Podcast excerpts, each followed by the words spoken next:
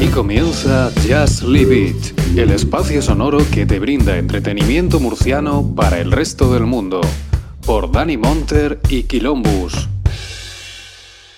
Muy buenas noches, bienvenidos una semanita más a Just Leave It, donde el cine es vida y la vida es cine. Bueno, esta semanita venimos muy fuertes, espero que vengáis con vuestra pipa y vuestro Stradivarius, porque hoy traemos un peliculón. Vamos a ver, creo que me he venido muy arriba, pero bueno, digamos que sí, es una película interesante, bueno, sobre todo si te gusta el mundo de Sherlock Holmes. Creo que, bueno, yo que soy muy completista, es una película, por lo menos, interesante de ver, y sobre todo, pues eso, está Millie Bobby Brown, que es una estrella en ciernes, que, bueno, ya reventó con el Stranger Things. Pero bueno, esta película creo que está bastante bien, es una película juvenil. Pero bueno, antes de meternos en materia, hoy digamos que estoy solo ante el peligro, pero bueno, el peligro creo que no tiene muchos dientes, o sea, creo que va a ser fácil. Muy buenas noches, ¿qué tal? Aranza Dusa, Ginés, ¿qué tal? ¿Cómo estamos? Hola, muy bien, Luis, muy contenta de estar aquí contigo, me siento muy honrada. Sí. No, la verdad que cuesta un poco, la verdad que... Yo pensaba que le he dicho a las 10, se ha hecho un poco más tarde de lo que yo pensaba. Pero bueno, sobre todo, agradecerte que estés aquí con estas horas que un poco intempestivas, sobre todo para ti. Y nada, comentarte un poquito, pues eso, ¿quién es Aranza Dusa Ginés? Cuéntanos un poquito. Yo sé que tú estás en Philosophy Pods, ¿no? Si no me equivoco. Sí, tengo varios podcasts, ¿eh? Ese es el primero que empezamos a hacer, un colega y yo, en 2010. En 2010 él me escribió y me dijo: oye, Arancha, he pensado ahí, está esta gente en Reino Unido que hace un podcast de divulgación de la filosofía que se llama Philosophy Bites y está súper bien. Mi amigo Hugo Viciana, que no lo he nombrado y debería nombrarlo porque es el creativo al final. Y me dijo: oye, ¿te apetece que hagamos algo parecido? Pero aquí en castellano y con filósofos españoles, en fin, un poco hispano todo, ¿no? Y le dije: pues hombre, sí, vamos para adelante. Y ese fue el primero. Pero bueno, y seguimos con él y tal, pero bueno, después han venido muchos más. Después está con Cristina Bagorri, hemos hecho Rozando el Desvío, La Guardilla de Ballesta, una entrevista, el otro es un poco, pues, vemos la trayectoria de personas que hicieron cosas con vida extraordinaria, digamos, ¿no? Y después el último que he lanzado, bueno, además de alguna ficción sonora y tal que tengo por ahí también, el último que he lanzado ha sido una audioserie, hablando un poco de ficción sonora, distintos programas, en fin, que algunas cositas hemos hecho. Bueno, te quiero preguntar, claro, para la gente que no tenga ni idea, ¿qué es eso de una audioserie? Cuéntanos un poquito qué es eso y cómo te metes, y cómo que de pronto te metes en todo esto. Es que claro, es que yo ahora mismo te quiero preguntar muchas cosas. Tú has estudiado filosofía, ¿por qué decides hacer? Bueno, sé que fue Hugo el que te, digamos que te chinchó un poco, ¿no? Te pinchó un poquito, pero ¿por qué decides tú hacer un podcast de filosofía? Pues por eso, ¿no? El podcast de filosofía fue pues por Hugo que vio este podcast ahí en Reino Unido y me dijo: Arancha, tenemos que hacer algo en España, así que yo creo que no hay nada, que lo mismo sí había, pero nosotros no lo conocíamos. Así que nada, nos pusimos a esto. Además es muy curioso, porque es curioso como que va cambiando la percepción a lo largo del tiempo, porque yo recuerdo cuando empecé con Hugo, a mí me parecía que todo lo que grabamos era una maravilla. Y es cierto, yo lo pensaba, el sonido también, ¿sabes? Yo pensaba que el sonido era alucinante. Y entonces un día recibo un paquetito en mi casa, porque Hugo y yo no vivíamos en el mismo sitio, nos habíamos conocido en París, pero en ese momento ya estábamos cada uno en un sitio distinto. Y recibo un paquetito con una grabadora. Y escribo a mi amigo y le digo: pero Hugo, ¿y por qué me manda una grabadora? Y dice: no, por si acaso quieres utilizarla alguna vez. Y digo: pero, ¿y qué tontería es esta? ¿Sabes? Esa fue mi reacción. Sí. Y efectivamente, cuando uno va pasando el tiempo y vuelve a escuchar eso, se da cuenta de que el sonido no era especialmente bueno, que digamos, el mío no era especialmente bueno. Pero en ese momento yo no tenía suficiente referencia y no había escuchado lo suficiente, no tenía el entrenamiento suficiente. Ahora yo creo que me daría mucha cuenta, ¿sabes? Ahora soy súper cuidadosa con el sonido en general, pero en ese momento no. Sí, para mí. Nosotros somos un poco desastres en ese aspecto. Yo creo que, bueno, Dani hace lo que puede, pero bueno, yo tengo un micrófono, un Fifine, que esto, pues bueno, tampoco es una maravilla de micrófono, pero bueno, nos aguantamos como podemos, pero sí que es verdad que, claro, es que la pregunta que yo te quería hacer es si tú has estudiado filosofía. ¿Por qué el tema de filosofía? Que es lo que no me queda. Ah, vale. Claro. Pues mira, yo en realidad no estudié filosofía, yo me doctoré en filosofía. Yo Cuidado. estudié. Sí, 2 horas a sus pies. Yo, sí, pero para la gente que la gente que está, me quito el sombrero, para la gente que está, solamente lo puede escuchar. Impresionante. Bueno, no sé. Pero yo en realidad me licencié cuando había licenciatura en matemática. Lo que pasa es que después, pues, ¿En matemáticas? en matemáticas, sí. Lo que pasa es que a mí me gustaba la lógica, llegué a quinto de carrera, que entonces eran 5 años de carrera. Y por estas cosas, pues yo no había estudiado la carrera lógica. Es curioso, uno está en matemáticas y no estudia lógica, ¿no? La lógica la estudiaban una vez que llegaban a cuarto, nosotros elegíamos, había 3 ramas distintas en matemáticas. Y entonces yo elegí fundamental. Pero ahí no se daba lógica, se daba lógica en metodología, en la rama que iba más dirigida a docencia, a finalmente dar clase en instituto, tal. Entonces, a mí me gustaba eso y la investigación, no sé qué. Total, que yo en matemáticas no había estudiado y investigué un poco y vi que en filosofía había bastantes asignaturas de lógica. Entonces, pues, Sí. el último año de carrera dije, pues venga, pues me meto y hago alguna extracurricular, que se llamaba entonces, que estaba fuera de tu currículo, pero aparecía ahí como asignatura no sé qué. Y la hice y así empecé a hacer un poco filosofía, pero cursé algunas asignaturas, no terminé la carrera. Lo que pasa es que esa rama me vino muy bien, después... Hablé allí con una tutora, con mi profesora de lógica, que era una mujer y sigue siendo una mujer extraordinaria. Y nada, y le dije, oye, pues me interesa esto, puedo trabajar contigo. Ella además había hecho su tesis en teoría de conjunto, en fin, una movida. Y me dijo, oye, pues sí, vea, pero ahora estoy trabajando en semántica del lenguaje natural. Entonces, ¿te parece bien? Y digo, pues dame algo que leer porque no tengo ni idea de lo que me estás hablando.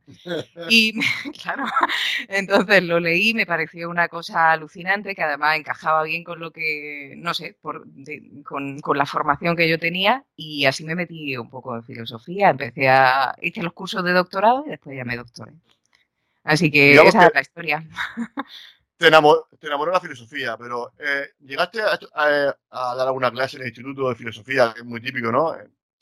Imagino que, bueno, no sé si tú pillaste bachillerato, pillaste COU, BUP, ¿tú qué pillaste? Sí, yo soy de la antigua, yo soy del régimen antiguo, bueno, yo soy de EGB, yo soy del régimen antiguo, que después ha habido muchos más regímenes, pero no, yo soy de EGB, soy de ya no me acuerdo cómo se llamaba, de BUP y de COU. De COU, claro. Así que sí. Yo hice EGB, bueno, ojalá, imagino que a nadie le interesa, pero yo hice EGB, pero yo me pillé, claro, yo soy 82. Me pilló el cambio. Yo cuando pasé, me tocaba allá, terminé octavo, ya iba a empezar el primero de BUP, pero me pilló tercero de la ESO. Justamente fuimos un poco conejillo de indias. Entonces yo ya pasé tercero y cuarto y ya primero y segundo de bachillerato. Ah, pues fíjate, pues sí, fuiste de los primericos, ¿eh? En el 82, ya ves tú. Sí. De hecho, también fui de las primeras generaciones que tampoco hizo la mili porque... Empecé a pedir prórroga por el tema de estudios y al final pues ya la quitaron definitivamente y me libré. Pero sí. Sí que es verdad, porque eso fue a finales de los 90, ¿no? Claro. Sí. Cuando se acabó con la mili definitivamente en España, creo recordar. Sí. Sí. Y no, pues experiencia, pues bueno, pues yo qué sé. Yo creo que viví una época de transición, de ver muchos cambios, ¿no? Desde el VHS que llega, ya estamos con las plataformas, creo que, bueno... Creo que en ese aspecto hemos ido a mejor. Habrá gente que no, que me parezca. Pero... Es curioso, ¿eh? Mira, yo recuerdo el primer ordenador que entró en casa de mi padre. Vamos, en nuestra casa. Digo de mi padre porque era el ordenador de mi padre. Claro. Y claro, recuerdo que bajaron... La casa no estaba a tu nombre, estaba a nombre de tu padre, ¿no? Bueno, mi padre y mi madre en la casa, pero el ordenador, claro, mi madre sí que es verdad que supongo que lo utilizó en algún momento, ahora sí que lo usa bastante más, pero en la época era mi padre. ¿Tu padre a qué se dedicaba o a qué se dedica tu padre? Pues mira, mi padre era profesor también en la universidad, mi padre era profesor de filología francesa después de pensamiento chino, él fue el que comenzó con... Pensamiento chino, sí, uy, esto por favor... Explique esto a la audiencia. Bueno, a mí no, porque a mí no hace falta. Bueno, sí, no hace falta, pero bueno. Bueno, debería explicarlo mi padre, que es el que sabe de qué va todo esto. Pero bueno, pues sí, él empezó en Granada con algunas asignaturas de chino, de lengua china, después de pensamiento, de filosofía oriental, pues Confucio, lo... Sí. ¿Tú eres granadina, entonces? ¿Tú eres granadina? Yo soy granadina, sí. Nacida y criada allí. Bueno, nacida no, el seseo no se lleva mucho. Lo que pasa es que tú ya el acento lo has pulido muchísimo, ¿no? El acento... Sí, bueno, sí. Ahora mismo neutro, no, hablando contigo no tanto. Pero sí, cuando grabo en general, sí. Lo he trabajado una barbaridad, mucho. Pero eso, Ani, ¿pero en plena autodidacta o ha sido algún tipo de clases o cursos para quitarte el acento? ¿Ese proceso cómo ha sido? Pues mira, empecé haciéndolo yo, decía leer en voz alta, que eso viene muy bien, lo digo para todo el mundo, porque viene muy bien para todo esto de leer en voz alta. Y después empecé a ir a algunas clases de locución, de doblaje, era lo que me interesaba. Entonces he ido a muchísimas clases de locución y doblaje y continúo yendo además. Así que sí. Claro, es que bueno, yo es que... Perdóname, yo es que estoy no de avasallar esta pregunta, pero bueno, me interesa. Sí, ¿no? Lo que quieras. Pero ¿has hecho alguna serie? ¿Has participado en alguna película doblando o alguna serie? Eso quisiera yo. Mira, he participado en un reality que se va a estrenar, creo que no puedo decir todavía cuál es. Vale, bueno. Porque... ¿Puedes decir la plataforma? No me lo han dicho, porque se estrena, no sé para cuándo se estrenará, pero ahora bueno, lo grabé hace... oculta información, oyentes. No, es que creo que no puedo, tuve que firmar, cuando llegué al estudio, firmar un contrato de confidencialidad y no puedo decirlo, pero la plataforma no me la dijeron. ¿Qué? No, que eso sí es verdad, ¿no? Que los dobladores siempre estáis atados de pies y manos porque no podéis decir nada porque... Nada. Te puede costar la carrera, no sé. No, bueno. Que... Sí, ha habido casos, vamos, alucinantes, ¿eh? Yo recuerdo uno que me contaron, yo ese no lo viví en directo, de un muchacho que doblaba, se ve en... ¿Cómo se llama? Esta, la de los zombies, tan conocida, yo es que no me gusta. ¿The Walking Dead? De Walking Dead. Grababa algún personaje, no sé qué, y el muchacho, además de una manera muy, muy natural, ¿sabes? Y tal, pues se puso y se hizo un selfie con la pantalla al fondo, pero con la mala suerte de que la pantalla al fondo no era una escena neutral, sino que alguien se estaba cargando a alguien ahí. No era un paisaje. Bueno, se armó un pifostio. Yo creo que no sé si habrá vuelto a trabajar este pobre hombre, por lo que me contaron, no lo sé, pero se armó un lío muy gordo. Creo que ya no dejan ni siquiera... Bueno, sí, yo pasé el móvil al estudio, pero bueno, en principio no lo puedes sacar ni puedes hacer nada con ello. Hombre, la verdad que el mundo del doblaje, yo es que ahora mismo no tengo... O sea, no, estoy improvisando sobre la marcha, no tenía nada preparado. Pero sí que es verdad que el mundo del doblaje es un mundo muy interesante que, no sé, porque de hecho la gente cada vez le tira más al doblaje. Yo lo veo desde aquí, desde Murcia, que desde Murcia, somos una ciudad medianita, tampoco sin muchos alardes. Pero sí que es verdad, uno de mis colaboradores, sí que es verdad que casi nunca puede venir, por lo menos esta última temporada, está muy liado, pero mi amigo Octavio Azorín, de doblaje intensivo, que él tiene una academia de doblaje, un besito y un abrazo desde aquí. Y la verdad que me flipa, ¿no? Ese mundo. Y tengo muchos amigos. O sea, mi amigo Fidel, que también se apuntó a su academia.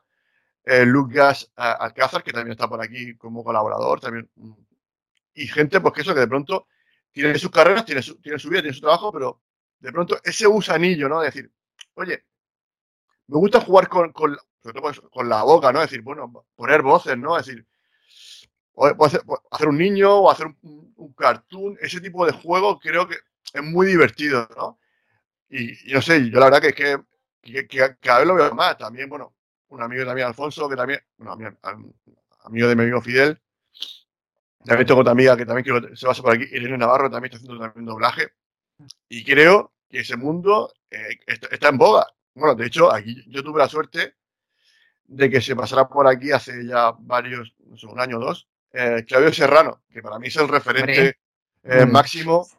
Que para mí fue un honor que si viniera aquí cuando, bueno, no era nadie, ni somos nadie todavía, no somos nadie, ¿no? Pero bueno, para mí que de pronto le escribiese por Twitter, a un privado, y me dijera que sí, para mí fue, bueno, la gente diciendo, pero ¿cómo ha venido tu programa? Digo, pues la verdad que no lo sé. Pues ha dicho que sí.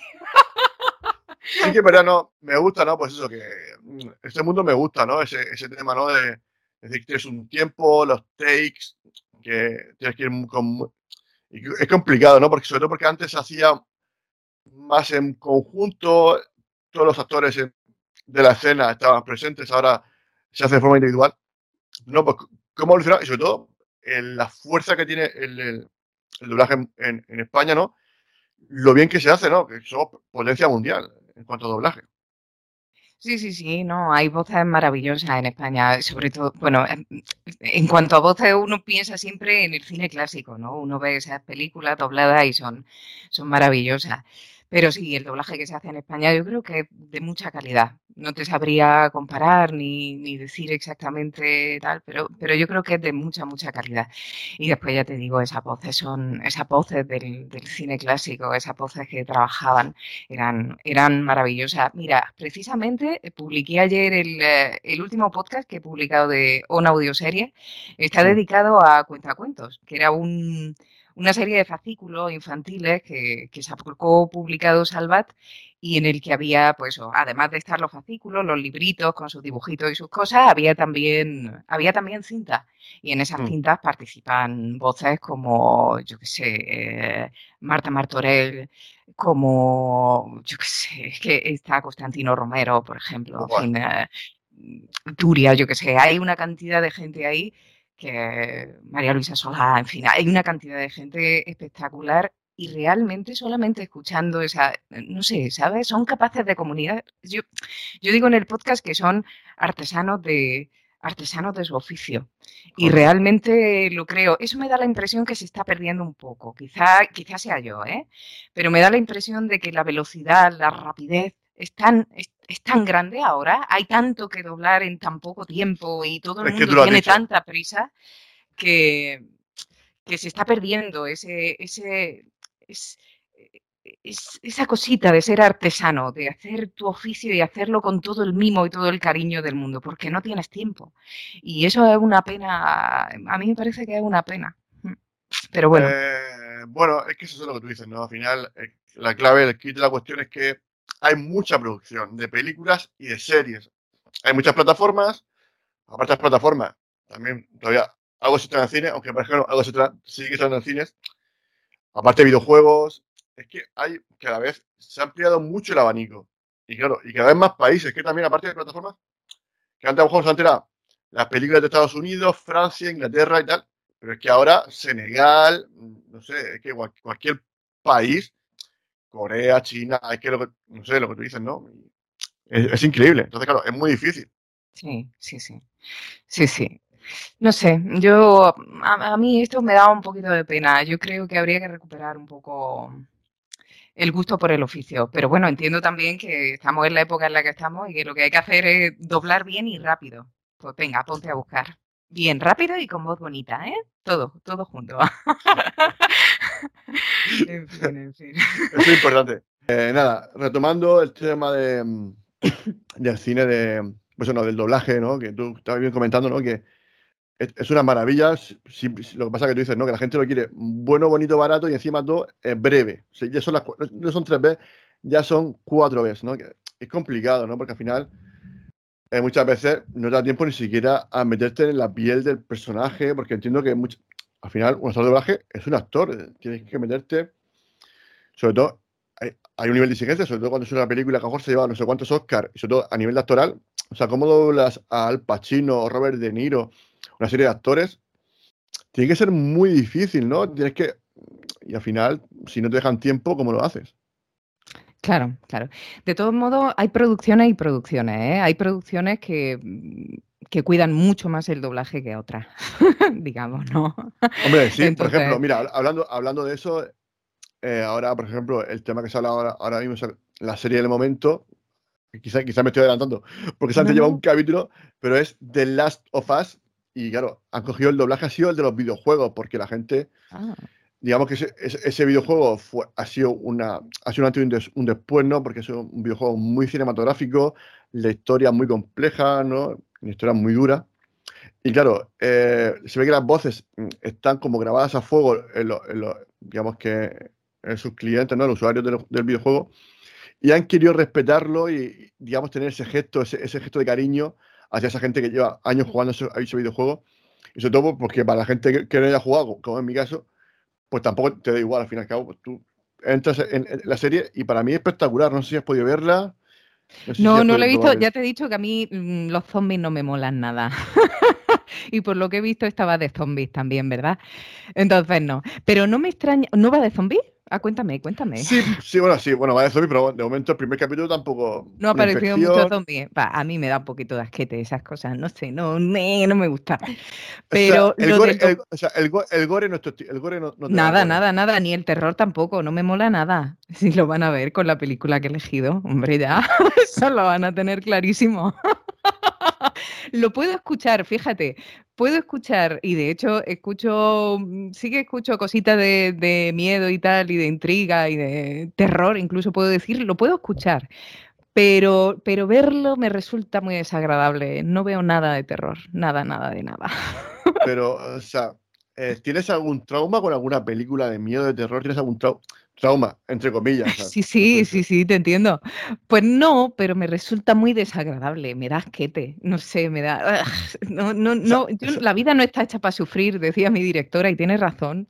La vida no está para sufrir. ¿Tu directora de qué? Mi directora de tesis. La vida, no estamos en esta vida para sufrir, Arancha, y tenía razón. ¿Ella te decía Arancha? Sí, Arancha. Aranza Azúa es como más formal, claro. Pero Arancha suele ser, en fin, el común. es como me suele. Bueno, entonces, si tus amigos te dicen Arancha, yo te digo Arancha, vamos. Sí, perfecto. Bueno, aparte, es que no lo he dicho, pero nos conocimos en Madrid hace un mes, 2 meses, y la verdad que fue una experiencia para mí increíble. La verdad es que esa experiencia, ¿no?, de ir a Madrid y conocer tanta gente que yo escucho, ¿no?, o que habla con ellos mucho tiempo por Telegram, ¿no?, y de pronto tenernos ahí cara a cara, ¿no?, poder darle un abrazo.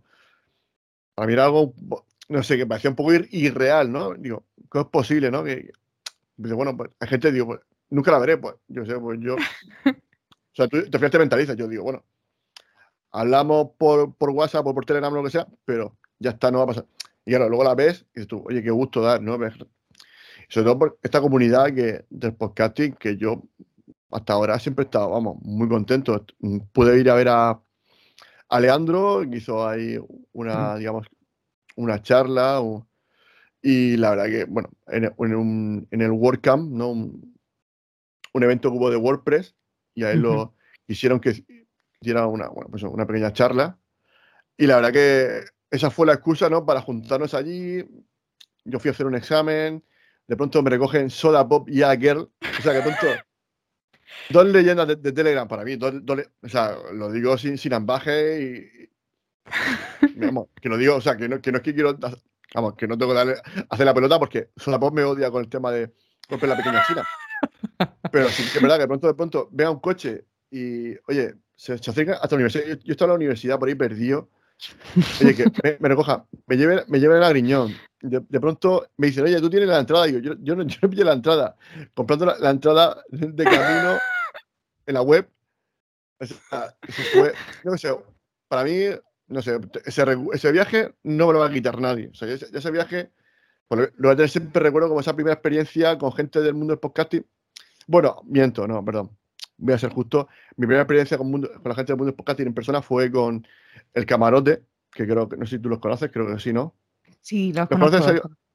¿En persona también? No, en persona creo que no. No, creo que no he coincidido con ellos. Bueno, yo sé que Juanfri y José sí que son más de ir a eventos. Yo sé que Pilu es más, le gusta, yo qué sé, pues tiene más cero por su privacidad. Pero, o sea, yo cuando me invitaron, o sea, de pronto, Pilu, que sé que ella casi no se junta casi con nadie, sé que ella, bueno, yo sé, de hecho no le gusta aparecer en fotos, y fuese la persona que me estuviese esperando en la estación de tren, era ella, yo digo, y yo a Pilu la quiero con locura, para mí es una top, me de risa con ella, o sea, lo que me gusta son sus aventuras y desventuras de Pilu, para mí, o sea, yo eso lo quiero en bucle, o sea, es que no quiero otra cosa. O sea, es que yo haría una película no, se queda corta, yo haría una serie, temporada a temporada, o sea, maravilloso. No sé por qué estaba diciendo esto. Pues no me acuerdo yo tampoco, pero es igual. Es verdad que la comunidad de... Ah, bueno, por cómo nos conocimos, que fue en esa Sí, comida, efectivamente. No, sí, es que esa comunidad de chiringuito es maravillosa, es maravillosa. Hay gente... Yo también, yo creo que es de las comunidades así que tengo en Telegram y tal, donde hay gente con la que he coincidido más y no sé, es todo más agradable, es fácil, es natural, es sencillo, está bien, son buena gente en general. Así que está muy requete bien. No, es una buena comunidad. ya es que es eso, ¿no? Al final, pues la gente que lleva ese grupo, Leo, que para mí, o sea, yo cuando lo vi contando la historia de cómo llegó a España, ese regalo que le hicimos, que ya ves tú que no fue, y él cómo lo contaba, pero tenerlo a medio metro, yo estaba a su lado, o sea, él lo estaba contando ahí al lado de Jorge, yo estaba a medio metro de él, y yo estaba emocionado, es decir, no sé, es decir, ¿cómo te puedes cómo puedo sentir yo tanto a una persona que acabo de ver hace media hora? O sea, Y es estoy curioso emocionado de lo que me eso. está contando. Me fascina, ¿no? Y para mí eso, Leo, alguien que también siempre está al pie del cañón con todo, no solo ¡Buah! conoce, pero Es siempre está. maravillosa. Soda también. Es que hay tanta gente. Es que hay. Sí, pues eso, bueno, ya te digo, bueno, Mari que me quiere y me odia al mismo tiempo, ¿no? Porque al final me quedé con la camiseta de BTS. mm, Yo me la quedé, aquí la tengo en mi casa y sé que, bueno, creo que ahí me odia un poco por eso, pero bueno, ya María la quiero muchísimo y la quiero ver en persona. Ya conozco a su hermano, pero sí que la quiero ver a ella. Ojalá poder vernos creo que era en Gandía, ¿no? En la JPOT, este año Mm. 2023, que me gustaría mucho vernos. Sí que voy ahora y voy dentro de un El par de 3 de semanas febrero, ¿no? Viene a las Podnight. Sí, Muy a ver, bien, muy bueno, a bien. Fortnite de que organiza EOB, Jorge Marín, Jorge, sí. que es un... A ver, Un que yo crack.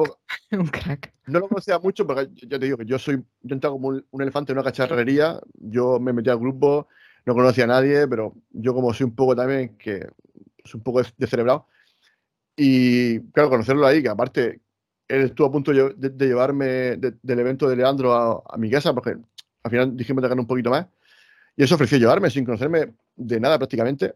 No sé, yo Jorge, pues, vamos, todo mi respeto y sobre todo mi apoyo.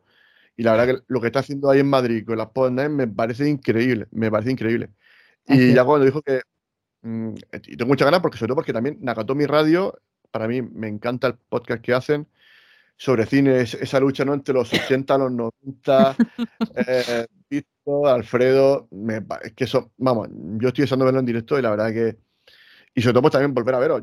Tú vas, ¿no? Al evento ese, Sí, ¿no? sí, hombre, claro que voy a la Podnight, por supuesto. No, hombre, ha hecho un trabajo maravilloso y además tengo muchas ganas de verlo. Yo creo que va a ser genial ver el podcast en Sí, directo de Nakatomi ahí con toda la gente en el cine, además, donde está muy bien. Yo, por supuesto que voy. yo creo que va a ser algo que yo creo que eso ya se va a quedar en Madrid. Yo creo que yo creo que va a ir tan bien que seguro que se va a perpetuar y va a crecer más. O sea, ya Jorge lo dice, ¿no? O sea, esto empezó como quedar para tomar las cervezas y está creciendo mucho. Pero también porque cada vez hay más pasión por el podcasting, más gente que le gusta hacer y escuchar.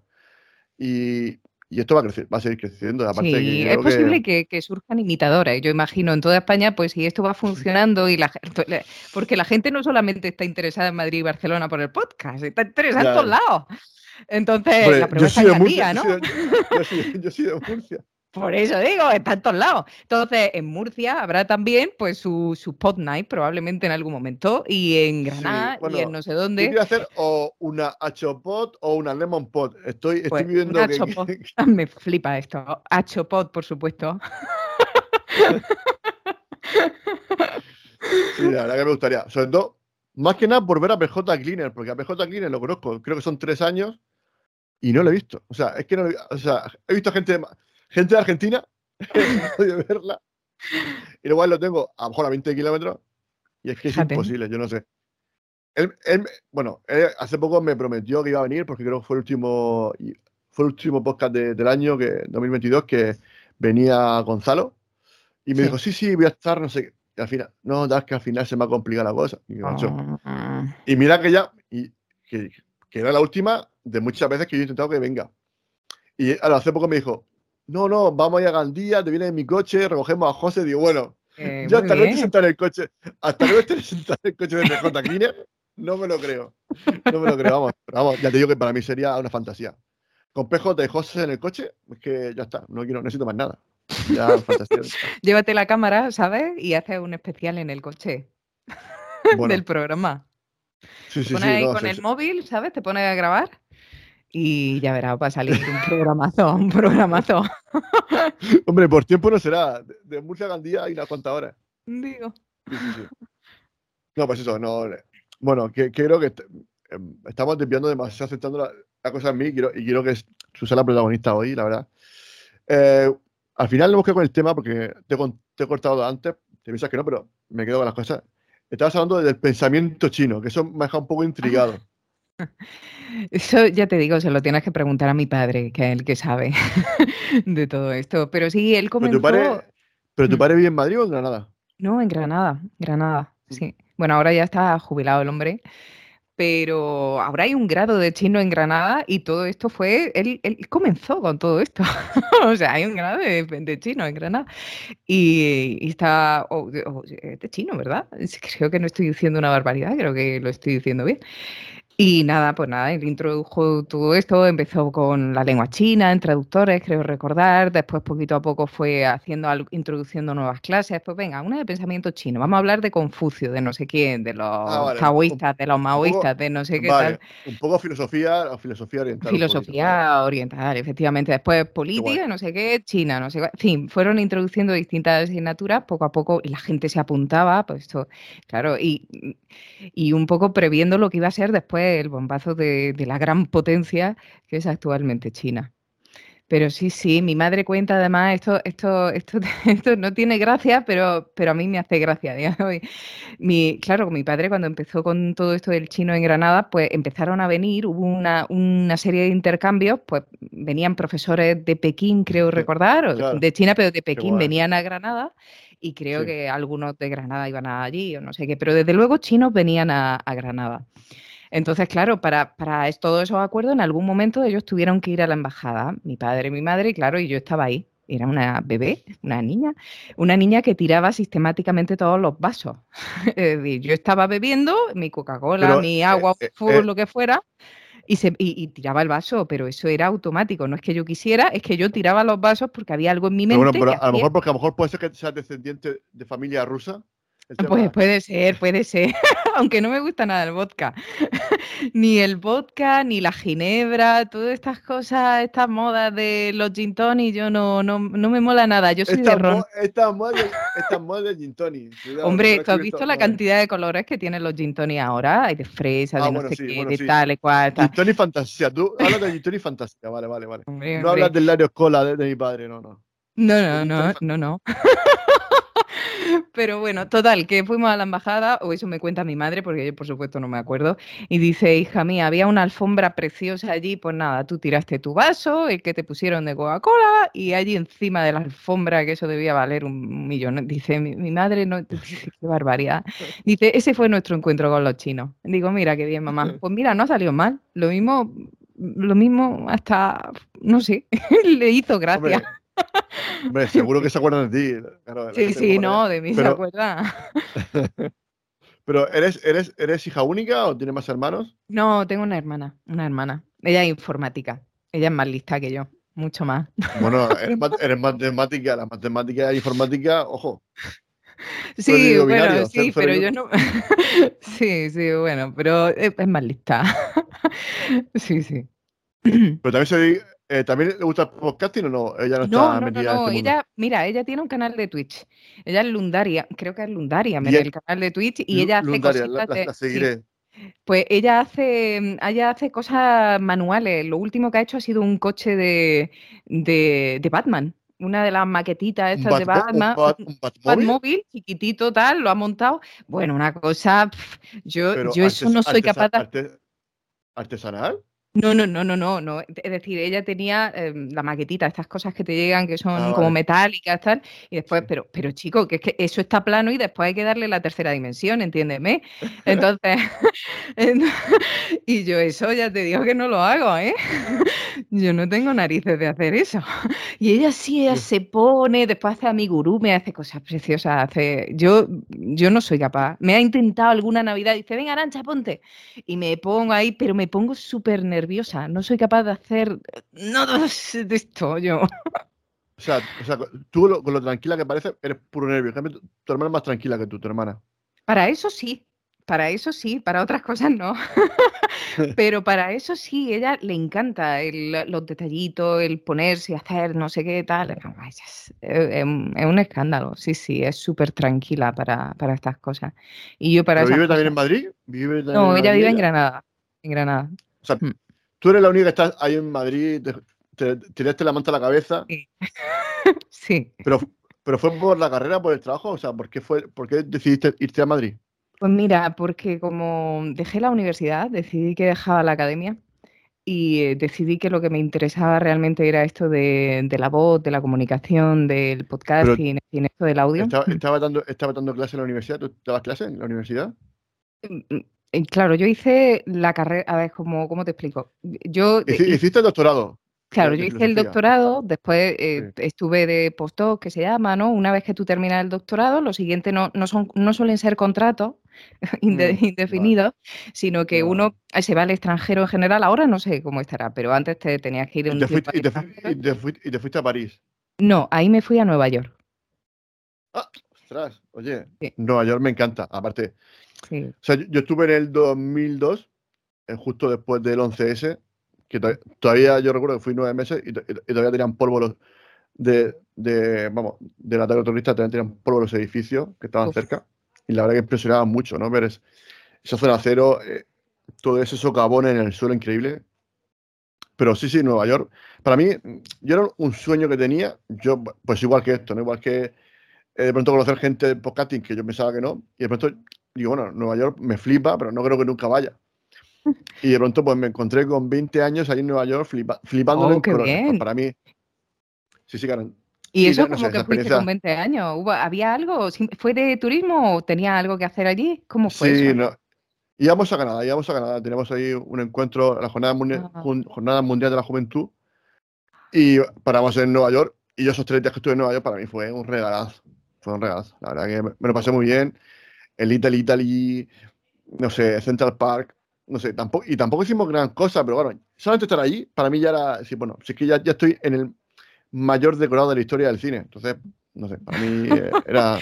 Bueno, no sé, estuviste en Queens. En Queens está el Museo de la Imagen en Movimiento, y es un museo muy chulo ese, el Museo de Moving Image, que se llama, creo recordar, y está muy, muy bien, y hay algunas figuras, pues, ¿de qué era? No sé, de algunas de las películas que se han ido rodando, en fin, un museo muy bonito dedicado al cine, allí en Queens. Así que, para la próxima que vayas, que ahí también está la Casa de Galicia, por cierto, que claro, cuando Queens, te entra morriña, tú vas a la Casa de Galicia y después te vas al Museo de la Imagen en Movimiento, allí en Queens, y ya hecho el día. Yo Queens siempre lo relaciono a Peter Parker, a Spiderman, porque él es de Queens, ¿no? Igual que siempre Capitán América siempre es de Brooklyn, ¿no? Esa famosa escena, ¿no? De Brooklyn, Queens, ¿no? En Vengadores. No sé, pues cada uno tiene su filia. Yo, pues bueno, aquí tengo mis pósters de cómics y todo eso. Sí. No sé, pues siempre para mí Queens siempre va a ser eso, ¿no? Ese barrio más residencial, más tranquilito. Pero sí, bueno, que para Manhattan es... Hay de todo, ¿eh? Queens... No, es tan tranquilito, depende un poco. Depende un poquito. No. ¿En qué año fuiste tú allá en Nueva York? Yo estuve allí de 2012 a 2014. Estuve 2 años. Ahora, o sea, tú eres experta, yo ahora mismo, vamos, te como la cara, tú ahora mismo, vamos. Bueno, pero ya hace tiempo que no. Mira, que no te hago una marinera, fíjate lo que te estoy diciendo. Yo ahora mismo, hombre. Ojalá me la pudieran mandar así y yo la recibiera, mira, por la camarita aquí. A ver.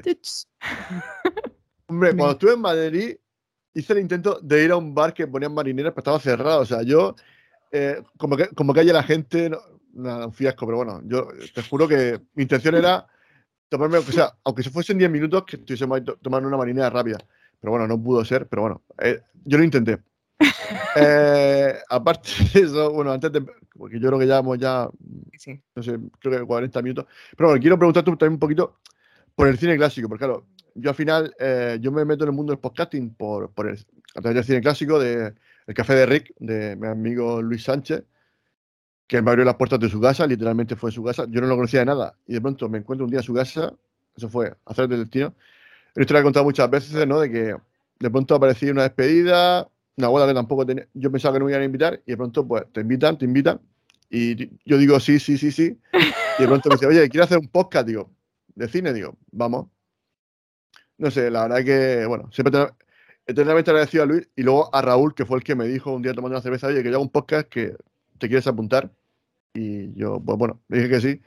Y el resto es historia. No sé si fue corta, pero no sé. Esos momentos de tu vida que dices tú, oye, que nunca sabes, yo siempre lo pienso así, ¿no? Uno da un paso y no sabes ese paso dónde te puede llevar. Y ahora mismo, pues ese paso hace que estoy hablando hoy con Aracha Sanginés, que para mí es un honor y un orgullo, la verdad, tenerte aquí. Sí, las cositas bonitas que me dices.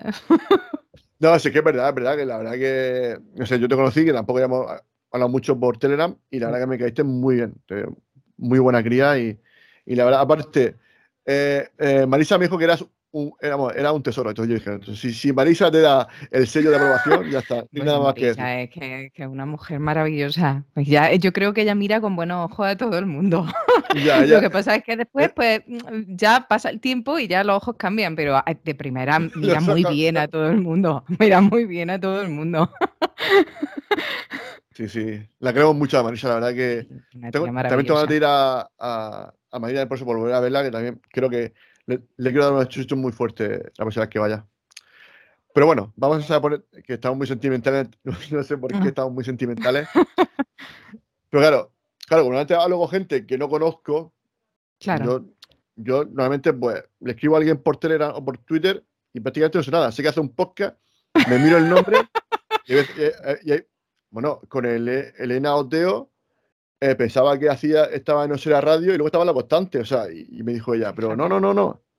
Pero eso, eso fue en directo, o sea, eso fue mientras que estaba haciendo el programa. Y dice, no, yo es que no. Me digo, vale. Pero bueno, Elena Oteo, para mí es un encanto, o sea, me lo pasé genial con ella. Pero es que yo traigo a la gente, pero da igual lo que traiga, al final el feedback que tengo siempre es bueno, o sea, siempre es bueno.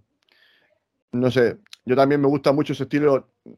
A ver, por eso me gusta traer invitados, ¿no? Porque a mí un programa que me gusta mucho es lo que tú digas, ¿no? De Alex Fidalgo. Vale. No sé si tú lo conoces. Sí, lo conozco. Es un clásico. Siendo el joven, ya un clásico. Bueno, sí, es un podcast que tiene 6 años. O sea, tú llevas más tiempo haciendo cosas que Alex Fidalgo. O sea, cuidado. Cuidado con Arancha. Sí, es verdad. Mira, Philosophy Pod, claro, empezó antes que él. Claro. Tú le puedes dar a él... sopas con onda, o sea que cuidado. Me tiene que llamar señora. Alex, tranquilito. Yo lo llamo Alexito, lo voy a llamar, y él me llama Alexito, señora, ¿no? No, eso queda demasiado. No, Rancio, no. Madame, yo diría madame. Madame, bien, me va bien. Madame, bueno, depende. Bueno, sí, la verdad que. Lady, ojalá, Lady. Lady mejor, sí. Bueno, nada. No, vamos a ver. Creo que. Sí. Ya te digo que estoy encantado de tenerte aquí. Y bueno, para la gente que nos esté escuchando, estamos con la película Enola Holmes. Quiero eso un poquito. Bueno, porque al final, bueno, sí te he preguntado, ¿no? El tema del cine clásico, ¿te gusta mucho el cine clásico? Pues mira, yo la pura verdad es que no veo mucho cine, esa es la verdad. Es decir, no sé casi de cine y veo poco cine, ¿no? Pero tuve una época en la que sí vi algo de cine clásico, me enfadé mucho con el cine clásico en un momento dado porque... ¿Por qué? Mira, me enfadé mucho porque por una cosa que en realidad es ridícula, ¿no? Y es que me sentía mal como mujer viendo algunas cosas que veía en el cine clásico. Vale. Y eso me hacía que me sintiera mal.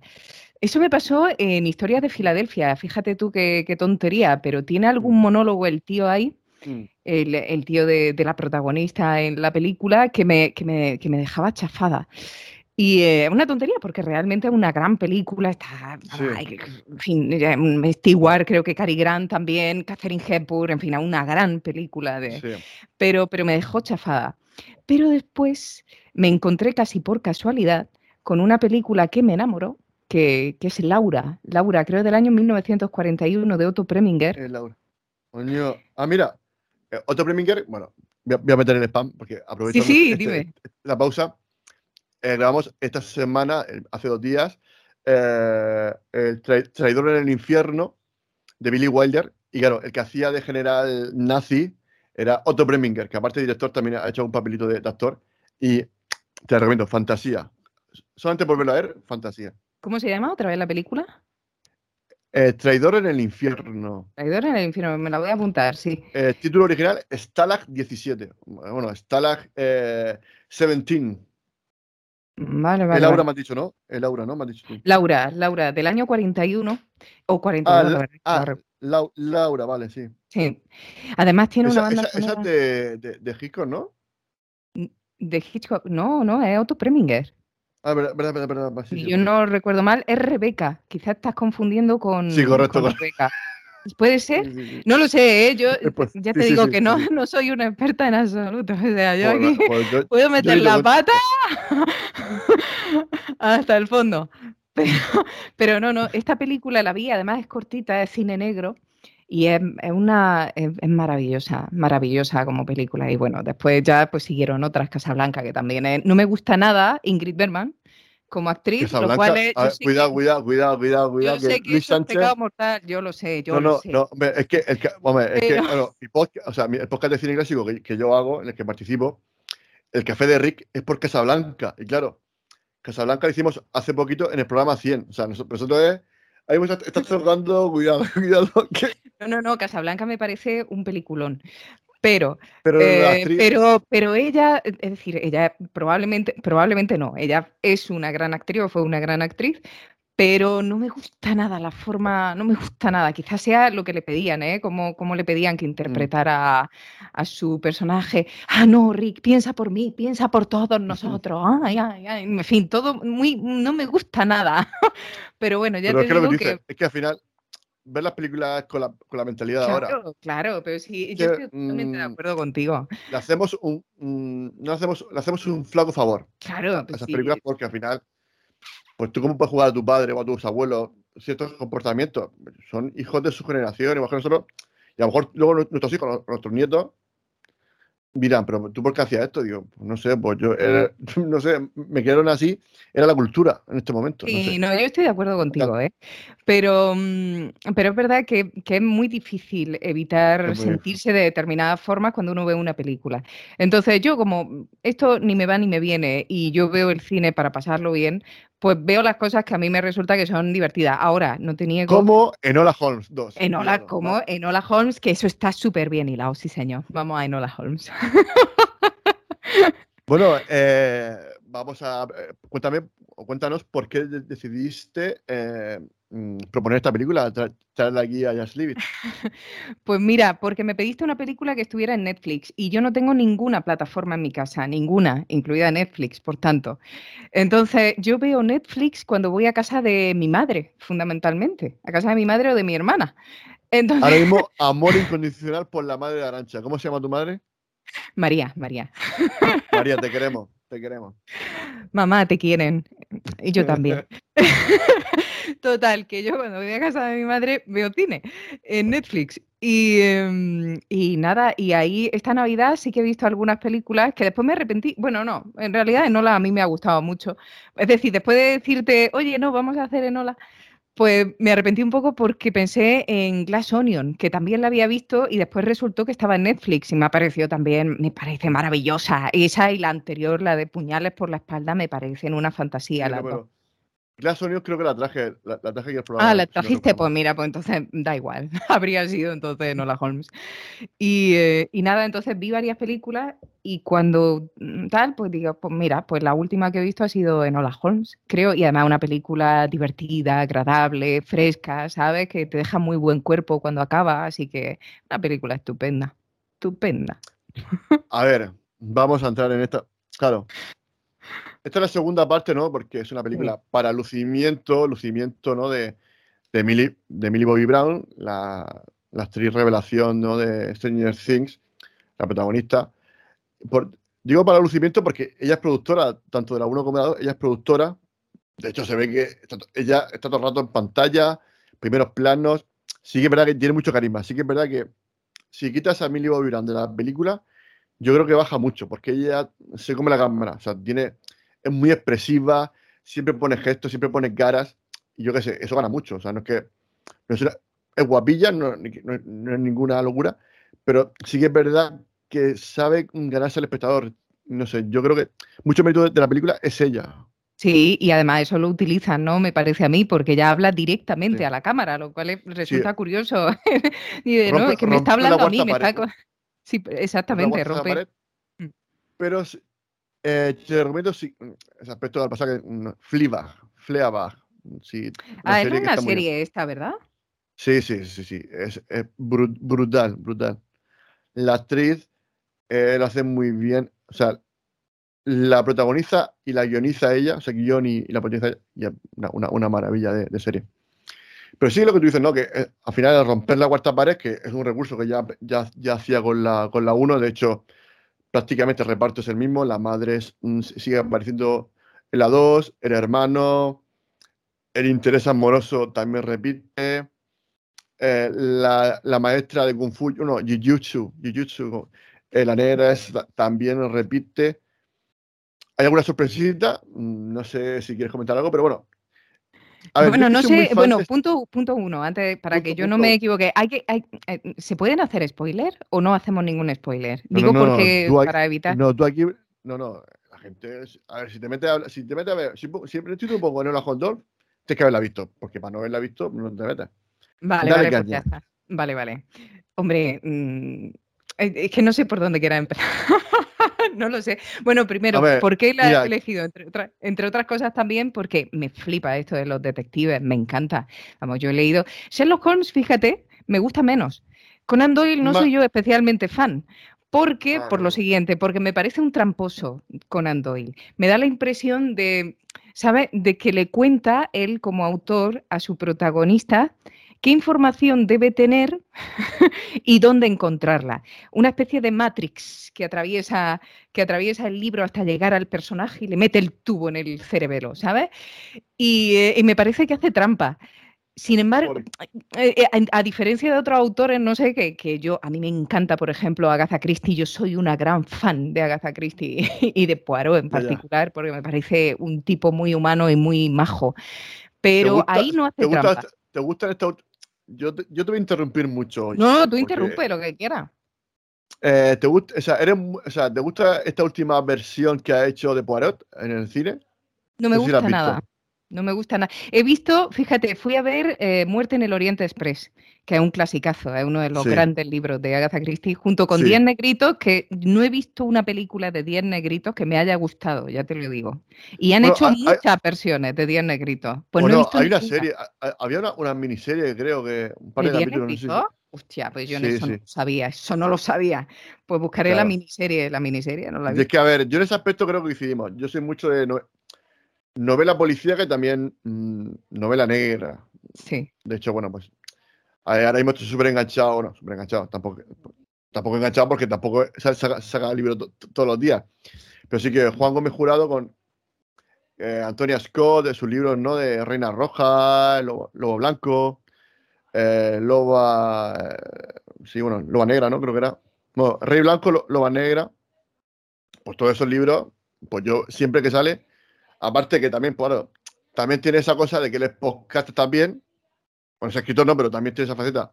Como su segundo oficio o hobby, o primer hobby, no sé si segundo oficio o primer hobby, es podcaster. Y claro, a mí me fascina lo que hace él con... Bueno, soy muy fan de Arturo González Campos. Lo he escuchado siempre desde la parroquia, o sea, porque, no sé, yo pues eso lo tengo muy inculcado, yo creo que de mi abuela. Mi abuela siempre iba a todas partes con la radio y yo pues... Bueno. Entonces yo empecé un poco los 40 principales. Ya pues yo soy más noctámbulo que madrugador, la verdad. Y esas madrugadas, pues un día moviendo el dial de la radio, pues te encuentras a dos locos riéndose de la gente en directo en la radio, que era la parroquia, ¿no? El Monaguillo, el Mona y Arturo González. Y es que eran dos cracks que... Yo, o sea, eso es increíble. Sí que es verdad que ahora es otra cosa, ¿no? Ahora, antes solamente era, pues, reírse, ¿no? Digamos, un poquito. La gente llamaba también para eso, para que se metiesen contigo. Porque si llamas un programa, que al final funciona con eso, ¿no? Pero sí que es verdad que ahora, pues, le mete un poco más cultural, ¿no? El tema de, hablan de directores, hablan de cine, hablan de música. Yo, Rodrigo Gorteta, me fascina. No sé qué te parecen estos podcasters. No sé si te gusta un poco su estilo. Pues mira, no los conozco lo suficiente como para decir. No sé si los he escuchado mucho. La Parroquia sí que la conozco de vez en cuando, porque yo también soy mucho de radio. Mucho. Entonces, sí que en algún momento me la encontraba, porque creo que estaba en Onda Cero, además. Ya no en Onda Cero, sí. Sí, ¿verdad? Y me la encontraba, estaba un rato, pero no demasiado, ¿sabes? No la he escuchado demasiado, no te sabría decir. No soy capaz de darte una opinión en este momento, pero me lo puedo curar, ¿eh? Yo me lo correcto, escucho y te de digo. De hecho, Ale Fidalgo viene de allí. O sea, él estaba antes, él estaba en La Parroquia. Ah, pues no lo sabía. Vale. Sí. Hacía una sección allí, o sea, tampoco... Claro, él fue... Estuvo las últimas temporadas hacía una sección como que hablaba, no sé, como del futuro, hacía una sección un poco rara.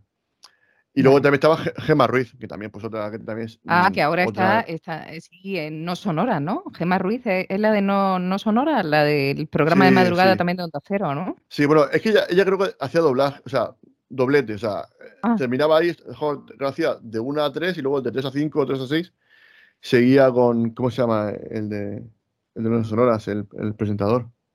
Sí, es que no me acuerdo. Eso está muy mal, nada más que no me acuerde. Pero no me acuerdo, lo voy a mirar. Sí.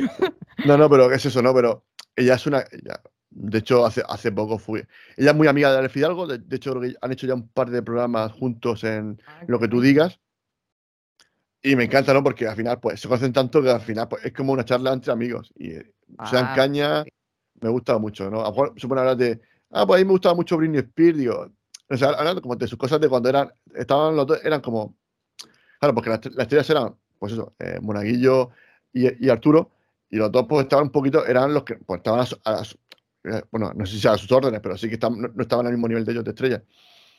Y esa experiencia pues les unió a ellos dos, y la verdad que me gusta mucho, esas cositas de la radio, ¿no? Sí. No sé, me encanta. Sí, José Luis Salas se llama el director y el que lo hace todo en No Sonora prácticamente. Sí.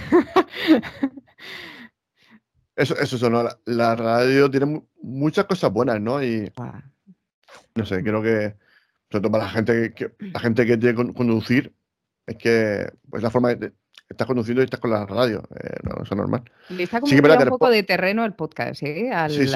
Incluso he escuchado en coches, yo ya he entrado en coches de amigos. Sí. Que tienen puesto su podcast para ir de un sitio para otro. Así que la radio ahí tiene que prestar atención, por lo menos modernizarse un poco, porque tú ves las parrillas y todas las parrillas son iguales. Que yo ya te digo que soy muy de radio y yo me levanto por la mañana, lo primero que hago es poner la radio, desayuno, me pongo a trabajar, después voy a comer, vuelvo a poner la radio, esto es literal. Después me vengo, sigo trabajando, me voy por ahí, no sé qué, me acuesto y pongo la radio. Yo me duermo con la radio. Así que... Bueno, yo soy igual, o sea, yo me duermo, o sea, yo prácticamente todo el día, ¿no? Incluso en el trabajo, pues como estoy con el ordenador, me suelo poner los cascos y escucho podcast, pero y por la noche también. De hecho, yo me acuesto con el podcast y a lo mejor me despierto a lo mejor de madrugada y estoy ya en otro podcast, o sea, ya estoy en otra cosa totalmente distinta y lo escucho hasta que me voy a quedar durmiendo y me despierto a las 8 con otro podcast. O sea, yo me despierto, o sea, yo estoy todo el rato escuchando podcast. Pero bueno, porque también sigo mucho... es que me gusta mucho, o sea, es que y sobre todo porque me parece para mí, no sé, pues si hay mucha gente que se quiere meter en este mundo, que no es fácil, ¿no? Que gente que le pone ilusión, o sea, todo el mundo que entra, yo soy el tonto que se suscribe a todo, pero porque no sé, la gente que está al chiringuito, gente que tiene ilusión, oye, pues no sé, estoy de acuerdo contigo, estoy de acuerdo. Y ahí me siguen 100 personas, 150 personas en iVoox, pero que me da igual, ¿no? Yo esto lo hago porque me gusta, o sea, evidentemente yo no lo hago por el dinero porque no gano nada, o sea, me hago porque, oye, pues hoy te tengo aquí, hoy a ti, mañana pues tendré a no sé quién y ya está. Y bueno, la semana que viene tengo a Jorge Ove. Oh, la semana que viene tiene a Jorge, hombre. Porque como pone a una estrella, bueno, estoy de telonera, me estoy muy contenta, estoy muy satisfecha con mi vida. Hombre, lo he puesto, hombre, a ver, es que... No, es maravilloso, Luis. Sí, a ver, las cosas, bueno, tampoco es que me hice mucho las cosas, pero también es verdad que me gusta, quiero que haya, esté un poco la cosa equilibrada, que haya un poco de paridad. Porque creo que muchas veces hay más chicos que chicas, creo, en el mundo del podcasting, por lo menos. Yo diría, no sé, a lo mejor estoy viendo de la pata, no sé, ¿eh? No lo sé, habría que mirarlo. Yo creo que lo que pasa es que se visibiliza bastante más a los chicos últimamente, yo creo, sí. Chicas. Entonces, por eso me gusta, o sea, gente, por eso te digo a ti, la semana que quiero traer a Jorge, sobre todo por eso, porque la siguiente semana es la Spot Night y ya por eso, darle eso un poquito de bombo. Mira, muy bien. Literalmente un poquito, pero bueno, no sé. Me gusta ser agradecido y yo sé, si puedo hacer algo por alguien, pues lo voy a intentar hacer. Ah, está muy bien, Luis, está muy bien. Y mira, claro, yo no había pensado, es que la siguiente ya son las Pod Night. Me parece muy bien pensado. Tiene un calendario muy bien trazado. Lo tengo aquí, el calendario. Y efectivamente, lo tienes muy bien trazado. No, estupendo. Sí, yo qué sé. Al final, es que hay muchísima gente, o sea, mucha gente que quiero traer, mucha gente que quiero que repita. Al final, a mí las temporadas se me quedan cortas, pues digo, es que tanta gente que me gustaría traer y no lo sé. Yo, muchísimo, es que hay muchísimos podcasts, es que no, sí, yo sí. No puedo escucharlos todos, yo lo siento mucho, no puedo escucharlos todos, hago lo que puedo. Hombre, al final uno tiene su hijo preferido, ¿no? El camarote, evidentemente el camarote, pues siempre se va a poner por encima de muchos, es decir, de todo, pero sí de muchos. Lead and Big, que también fueron a la JPod, creo que fue JPod en Madrid, hicieron un directo, no sé si los conoces, Lee también, no sé si los conoces. Creo que no. Claro, de pronto, pues, creo que fue Aguer, que habló con ellos, se metieron al grupo del Chiringuito, gracias a Aguer, lo tengo que decir, que los metió, pues hablé con... Es que a Aguer es una gran relaciones públicas, es espectacular el trabajazo que hace esta mujer, de verdad, ¿eh? Y además tiene una fuerza, una energía, un carácter, es que lo hace muy bien, el Chiringuito en parte de Aguer. Claro, sí, claro. Entonces, claro, yo gracias a eso, pues, tuve una forma de contacto, le escribí en privado y ellos se encantaron de venir a mi programa, no sé. Y para mí que un programa que tú escuchas, que te encanta, es que, no sé, para mí es algo como... Yo muchas veces no me lo creo. Yo cuando muchas veces digo que tengo aquí Antonio Monfort, que para mí, de la órbita de Endor, o del sótano de Planet, que para mí es un gran Antonio Monfort, ha estado dos veces en mi programa.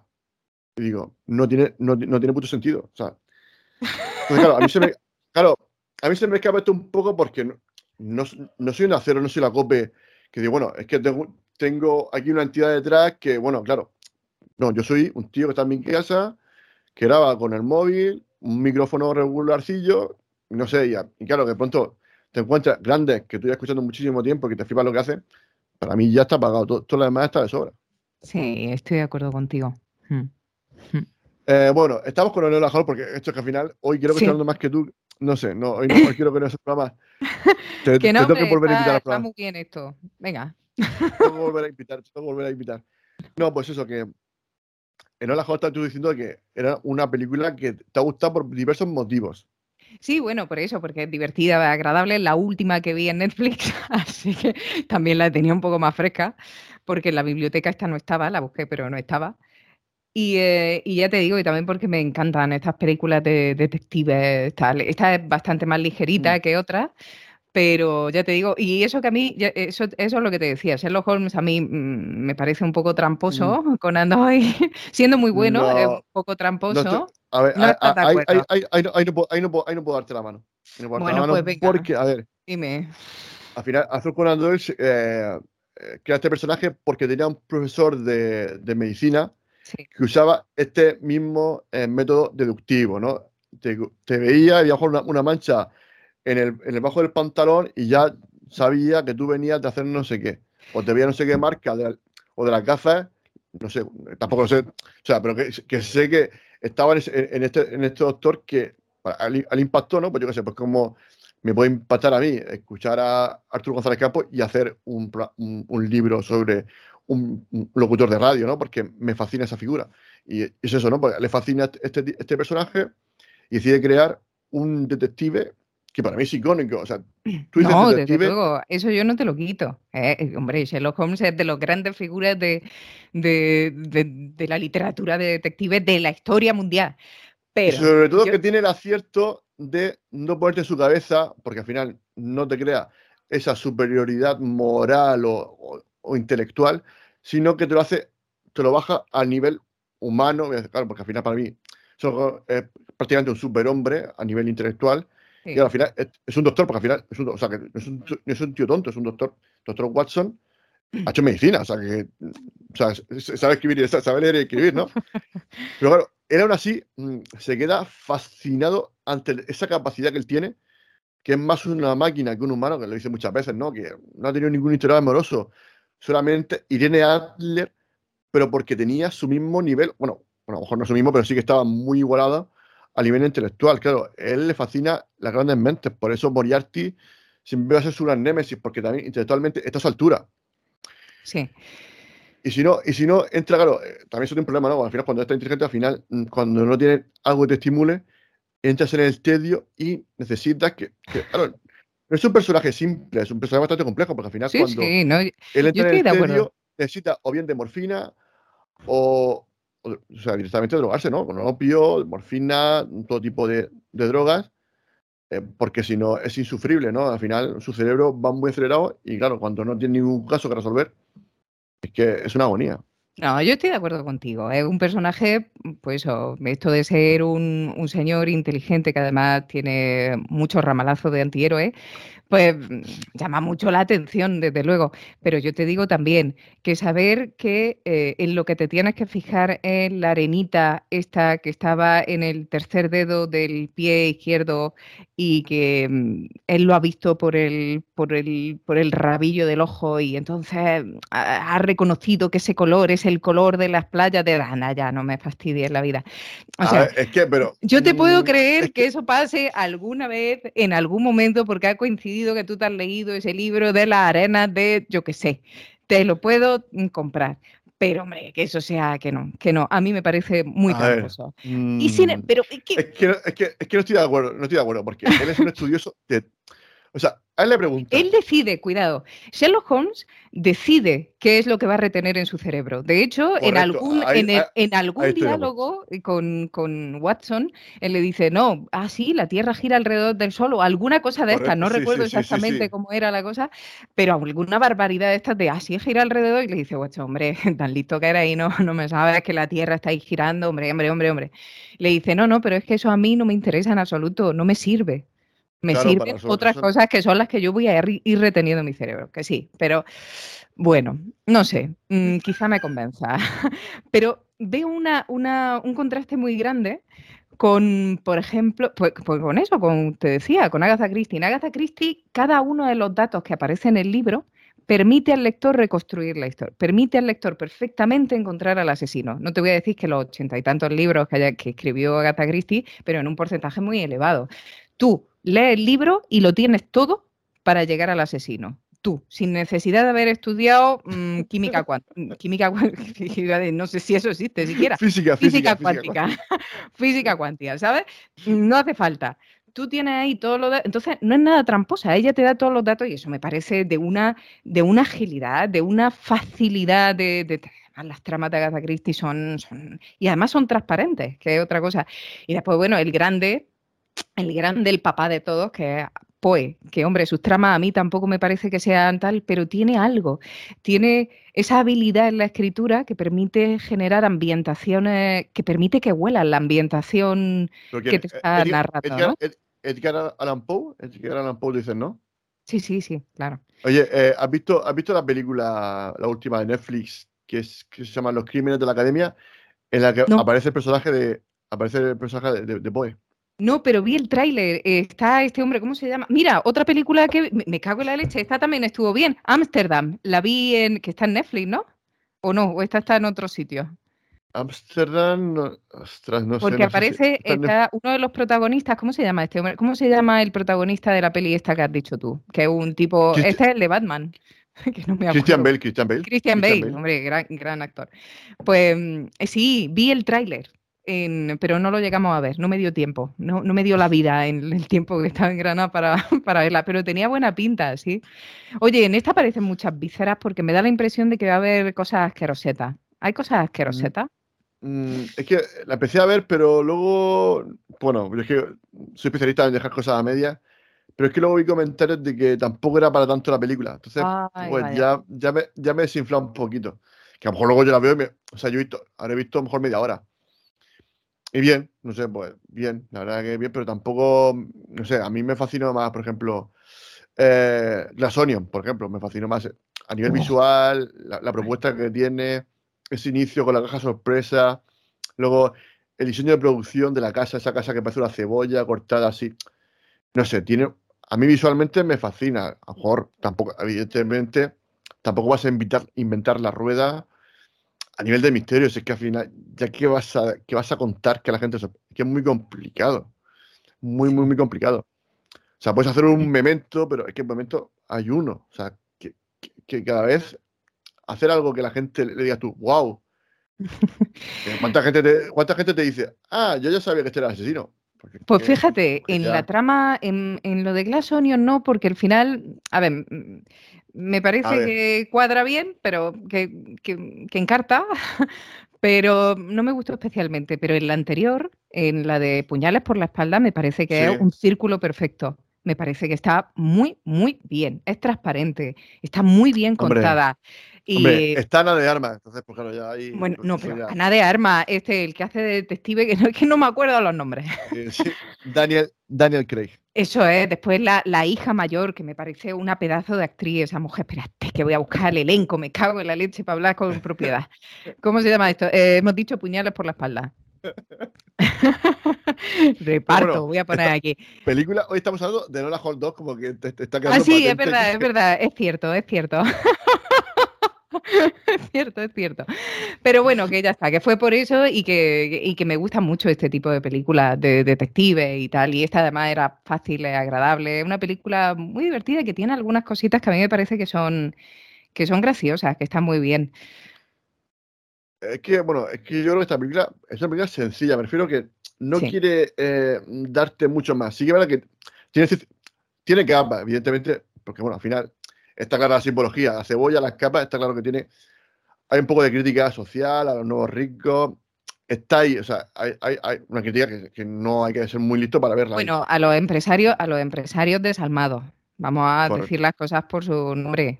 O sea, la gente muy desagradable que sacrifica la vida de otros para ganar más pasta. Que eso sigue pasando. Eso puede ser un Jeff Bezos, un Elon Musk. Hay varios ejemplos de eso ahora mismo, ¿no? Pero creo que, bueno, aparte de eso, sobre todo, pues, es una historia muy sencillita. Así, hay un misterio, es decir, para desconectar. O sea, es una película para desconectar. Totalmente. Te la ves, son personajes que creo que están bien. Dave Bautista pues, con sus cositas, el otro con... Y ya está, pero es que... Bueno, y está Henry Cavill, que no lo dices. Claro, tú te centras en la muchacha que es estupenda y es una gran actriz también.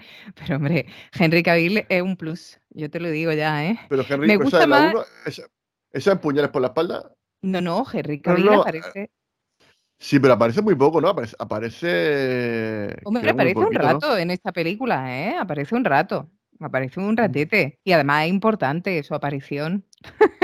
Yo creo, porque claro, en primer lugar él aparece porque está medio borracho y ella se lo encuentra, porque en realidad hay dos investigaciones, hay dos tramas que van en paralelo y que se encuentran, que se encuentra además de una manera graciosa, que está bien.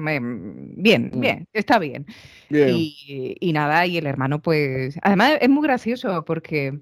Claro, se encuentra con su hermano, que está medio borracho porque tiene un caso muy difícil que no consigue resolver, lo lleva a casa, no sé qué, se da cuenta de que ella está en un lío muy gordo porque bueno, la están persiguiendo, no sé qué, con su investigación y al final se dan cuenta de que, bueno, al final investigan juntos, llegan a la escena final, es con todos juntos, ¿verdad? Donde está la gran... Es que no, eso lo dejamos para el final, venga, vamos. A ver, bueno... lo que es Enola Holmes 2, a ver, evidentemente Henry Cavill siempre bien, o sea, siempre bien. Estoy de acuerdo. Para mí siempre bien. Hay películas, o sea, sí, en esta está bien, ¿eh? En esta, hombre, solo verlo es maravilloso, está muy bien. Además, actúa bien y además el hombre da alegría verlo. Pero yo he vivido otras películas donde yo he pensado, joder, esta es su película. No sé si has visto Operación Uncle, Operación Anker. Sí. Ese me pareció un peliculón y él está en su papel. Ese es su papel. Ese es el suyo. Pero es que para mí es una de las mejores películas de espías que yo he visto. Está muy bien. Es una película que creo que de la que se habla muy poco. Sí. Se habla muy poco. Y yo creo que es una película que está muy bien narrada. La acción está muy bien rodada. Y la historia está muy bien. O sea, es que para mí, yo... La verdad que si la veo en la tele, me quedo viéndola segurísimo. Sí, yo también, no, estoy de acuerdo. No me duele ver, no digo, está bien, pero va a ser... No, vale, pónmela, que sí, me pasa, o sea, con eso al futuro, me pasa siempre, o sea, da igual por donde vaya, da igual, o sea, la veo siempre.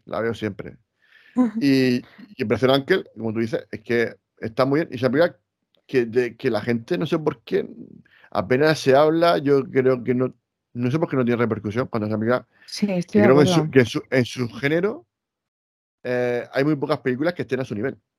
Sí, bueno, yo eso no te lo sabría decir, pero para mí es de las que más me han mantenido sentada en la silla, me ha divertido, me parece que el reparto está súper bien elegido, las escenas de acción son divertidísimas, en fin, todo, la narración, todo está muy bien elegido, muy bien cuidado, está muy bien esa peli, es una pena que no hubiese una segunda parte, que además daba la impresión de que iba a haber más partes, que iba a ser como un nuevo James Bond, ¿sabes? Pero de tres personas y durante la Guerra Fría, o sea, eso era perfecto. Perfecto. Bueno, a ver qué hacen ahora con James Bond, no sé lo que pasará. Bueno, es que hay muchas dudas, ¿no? Porque al final... ¿Iba a ser una mujer al final? Porque me suena que me sonaron campanas, pero no tengo claro si iba a ser en la última no. Pusieron a una gente, una negra, pero yo creo que eso... en plan para probar, a ver, la respuesta del público... Y no notaron demasiado calor por parte del... No notaron... La gente dijera... ¡Wow! Es que es raro que 007 sea mujer, es raro. Bueno... Al final es un número de gente. Sí. Hombre, lo raro sería que fuese James Bond fuese una chica. Pero tú se puedes ser... no, pero al final puede ser cualquier persona. Al final, sí, o sea, no, es cierto. Yo qué sé, pues que no. Al final es un número de placa, como que, no sé, para mí no... Pero hay que actualizarlo. Al final es un personaje que lo tienes que actualizar. Es como tú dices antes. O sea, yo hay películas de cine clásico que las veo ahora y me duele. Entonces, claro... No pasa una película con un personaje que sabes que tiene una idiosincrasia que no va acorde con los tiempos, porque no va acorde con los tiempos. Él va, tía que se la pasan por la piedra. Entonces, claro, eso creo que ahora mismo, políticamente correcto. Bueno, pero las últimas películas de James Bond, las de, ¿cómo se llama el último actor que lo ha interpretado, que es maravilloso? El de Glassonio. Daniel Craig. Eso es, Daniel Craig. Para que vean lo puesta que estoy. Bueno, pues este hombre me parece que las últimas películas que ha hecho de James Bond se salían un poco de esa norma, ¿no? Correcto. Además, algunos me ha parecido un peliculón, muy buenas películas, sí. ¿No? Casino Royale está muy bien, no sé si era Fallout, no recuerdo. Que está muy bien. Skyfall, sí. ¿No? Skyfall creo que era... Casino Royale y Skyfall creo que son las mejores que de la etapa de Daniel Craig. Pero sí que es verdad que es un James Bond diferente, más tosco, más rudo, porque al final James Bond yo siempre he visto como un personaje sofisticado, aunque son paletos, sí que es verdad que tiene sus cosas, pero sofisticado, ¿no? Siempre elegante, de smoking, no sé qué, como con cierta elegancia, ¿no? Claro, cierta, porque tú estás pensando en el primero, tú estás pensando, ¿cómo se llamaba? Me cago en la leche. No, bueno, yo me crié con Pierce Brosnan. Sí, hombre, o sea, un gran elegante, sí, señor. A mí, claro, es que para mí Pierce Brosnan es, ¿cómo se llamaba? Remington Steele. Para mí siempre va a ser Remington Steele, Pierce Brosnan. Hombre, yo es que imagino que al final lo cogerían para James Bond porque lo vieron en la serie y dijeron, oye, pues es que lo clava. Claro. Y no sé, oye, que cojan una chica ahora, para mí genial. Sí, mientras que lo haga bien, mientras que haya buena historia. Al final el parte es la historia. Sí, buena historia, oye, pues si la chica tiene que... A mí Ana de Armas, a ver si es verdad que Ana de Armas en la última me parece que se come la película. Y aparece 5 minutos. Estás mucho carisma, súper simpática, le sigue el rollo a Daniel Craig, coge la coreografía, la clava, impecable. Y yo, pues, ojalá, pero no sé lo que pasará. Pero, hombre, Ana de Armas no podría ser la nueva 007, ¿no? Porque ya apareció en un papel secundario en... Bueno, pero bueno, Ana de... Bueno, si sigue la historia, que en teoría O iba por ahí. Es que no lo sé. Esta última ¿has visto no la última? No la has visto. Entonces no, no lo puedo hacer. Pues, entonces no vale, pues ya está. Lo dejamos. Pero total, que sí, en fin, ya está. Ya está. Pero bueno, que a mí sí que me resultaría un poco raro que fuera una mujer, pero es verdad que pueden ser prejuicios sin más. Sin embargo, en Doctor Who no me parecía tan raro que fuera una mujer, ¿no? Porque además va perfectamente dentro de la historia, porque Doctor Who va cambiando. Nunca he entrado yo en ese campo. Nunca he entrado en Doctor Who. ¡Oh, lo que te has pedido! Bueno, es verdad que yo estoy un poco desconectada desde hace un rato, ¿eh? Pero hubo temporadas. La primera de la nueva etapa no me gustó. Pero porque no me gusta, en fin, no sé, no me gustó especialmente. Había capitulazos maravillosos y tal, pero a partir de la segunda, creo que fueron la segunda, bueno, la tercera es maravillosa y la cuarta temporada es flipante. Y después pero ya bueno, pues... Pero cuenta la gente, convence a la gente, pero ¿por qué la gente debe ver Doctor Who? Cuéntanos. ¿Por qué la gente debe ver Doctor Who? Primero porque tiene algunos guionistas que son espectaculares. Las tramas son...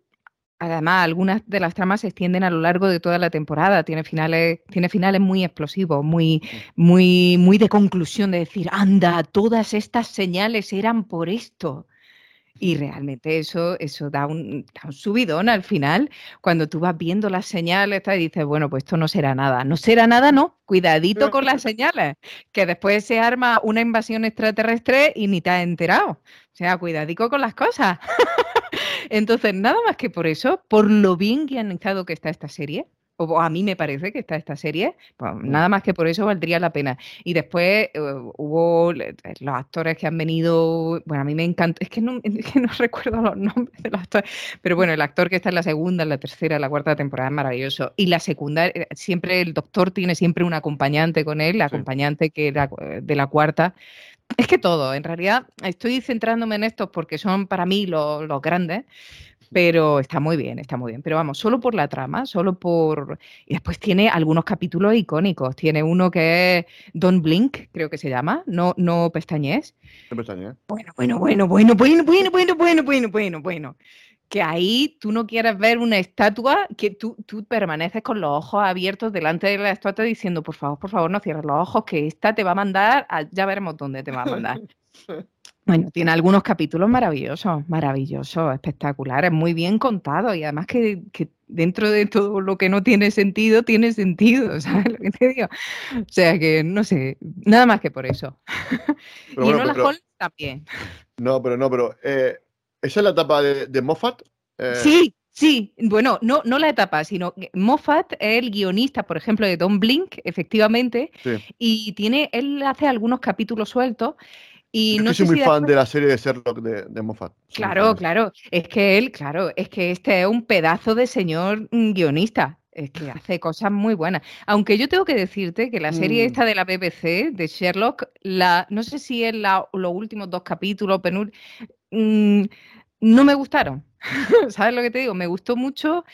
No sé si fueron las dos primeras temporadas o tres primeras, pero después cuando lo pillan a él, ¿sabes? Hay un capítulo en el que le pillan y tiene que montarse en un avión para irse porque se ha cargado a alguien, este señor, el Sherlock Holmes. Tú lo sabrás, ¿no? Es que no quiero hacer muchos spoilers. Es cuando aparece su hermana, ¿no? Cuando aparece su hermana. Espérate que no me acuerdo de eso, John. Pues no me acuerdo de la hermana de Sherlock Holmes. No me acuerdo. No, que puede ser, ¿eh? Yo esto lo debo haber visto. Si está dentro de mi espectro... Pero yo te digo que en el momento en que Sherlock Holmes dispara a alguien, se lo carga porque lo ha vencido, el otro vence a Sherlock Holmes y lo mete su hermano en un avión. El capítulo que siguió es graciosete, pero después los siguientes no me gustan, me cansan, no me cuadran. No sé si es simplemente porque no es lo que esperaba y las expectativas son muy fastidiosas. Sí, correcto. Entonces ahí ya lo dejé de ver. Entonces, no sé si aparece después la hermana, pues nada más que por eso volvería a verlo. Sí. No, pero es eso, ¿no? Que está, no sé, lo que tú decías, ¿no? Sherlock al final es una figura que ha traspasado los siglos, ¿no? Por eso, en el siglo XIX, final del siglo XIX, siglo XX, siglo XXI. O sea, Robert Downey Jr. ha hecho creo, un par de películas que creo que están muy bien, ¿no? También, por eso, el tema de slow motion en las peleas, diciendo, bueno, ahora le voy a pegar así, porque tal, como pensando muy, o sea, pensando a cámara rápida, bueno, su cerebro piensa a cámara rápida y luego él lo ejecuta perfectamente, ¿no? Eso está muy bien conseguido. Como diciendo, bueno, aparte de ser una gran mente, también era un gran luchador, ¿no? Porque los libros lo dicen, ¿no? Que él sabe boxeo, ¿no? Él sabe, de hecho, bueno, en la... No sé si era cómo era el capítulo final o el juego final, no sé. O sea, Juego de sombras, ¿puede ser? No, digo la novela, ¿no? El relato no, sí, en el que supuestamente... En el que... pues eso, porque Conan Doyle decide matar a Sherlock Holmes. Y a Moriarty, ¿no? Ambos son los, sí, que... Correcto, en las cataratas, sí. Pero al final le sobrevivió, que era lo que no quería. Bueno, sobrevivió porque la presión popular... O sea, yo qué sé, claro, tú creas un personaje icónico que está por encima de ti. O sea, que al final tú creas algo, no sé muy bien, o sea, es que a veces que yo se alinean los astros y tú creas algo que te sobrepasa ya. Entonces, claro, cuando esa leyenda es tan grande que tú ya dices, la gente no para de pedirte, quiero más, claro, tú no paras de escribir cosas, pero claro, hay momentos que dices, es que solamente escribo esto, a lo mejor quiero escribir otro tipo de cosas, otro tipo de historias, claro, pero la gente no quiere, claro, tú deciden matarlo para decir, bueno, voy a matarlo, ya que la gente se olvide de esto, pero es que la gente no se olvida, la gente quiere más.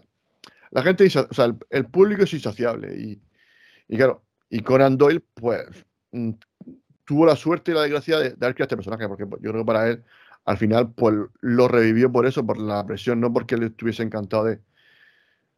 Imagino que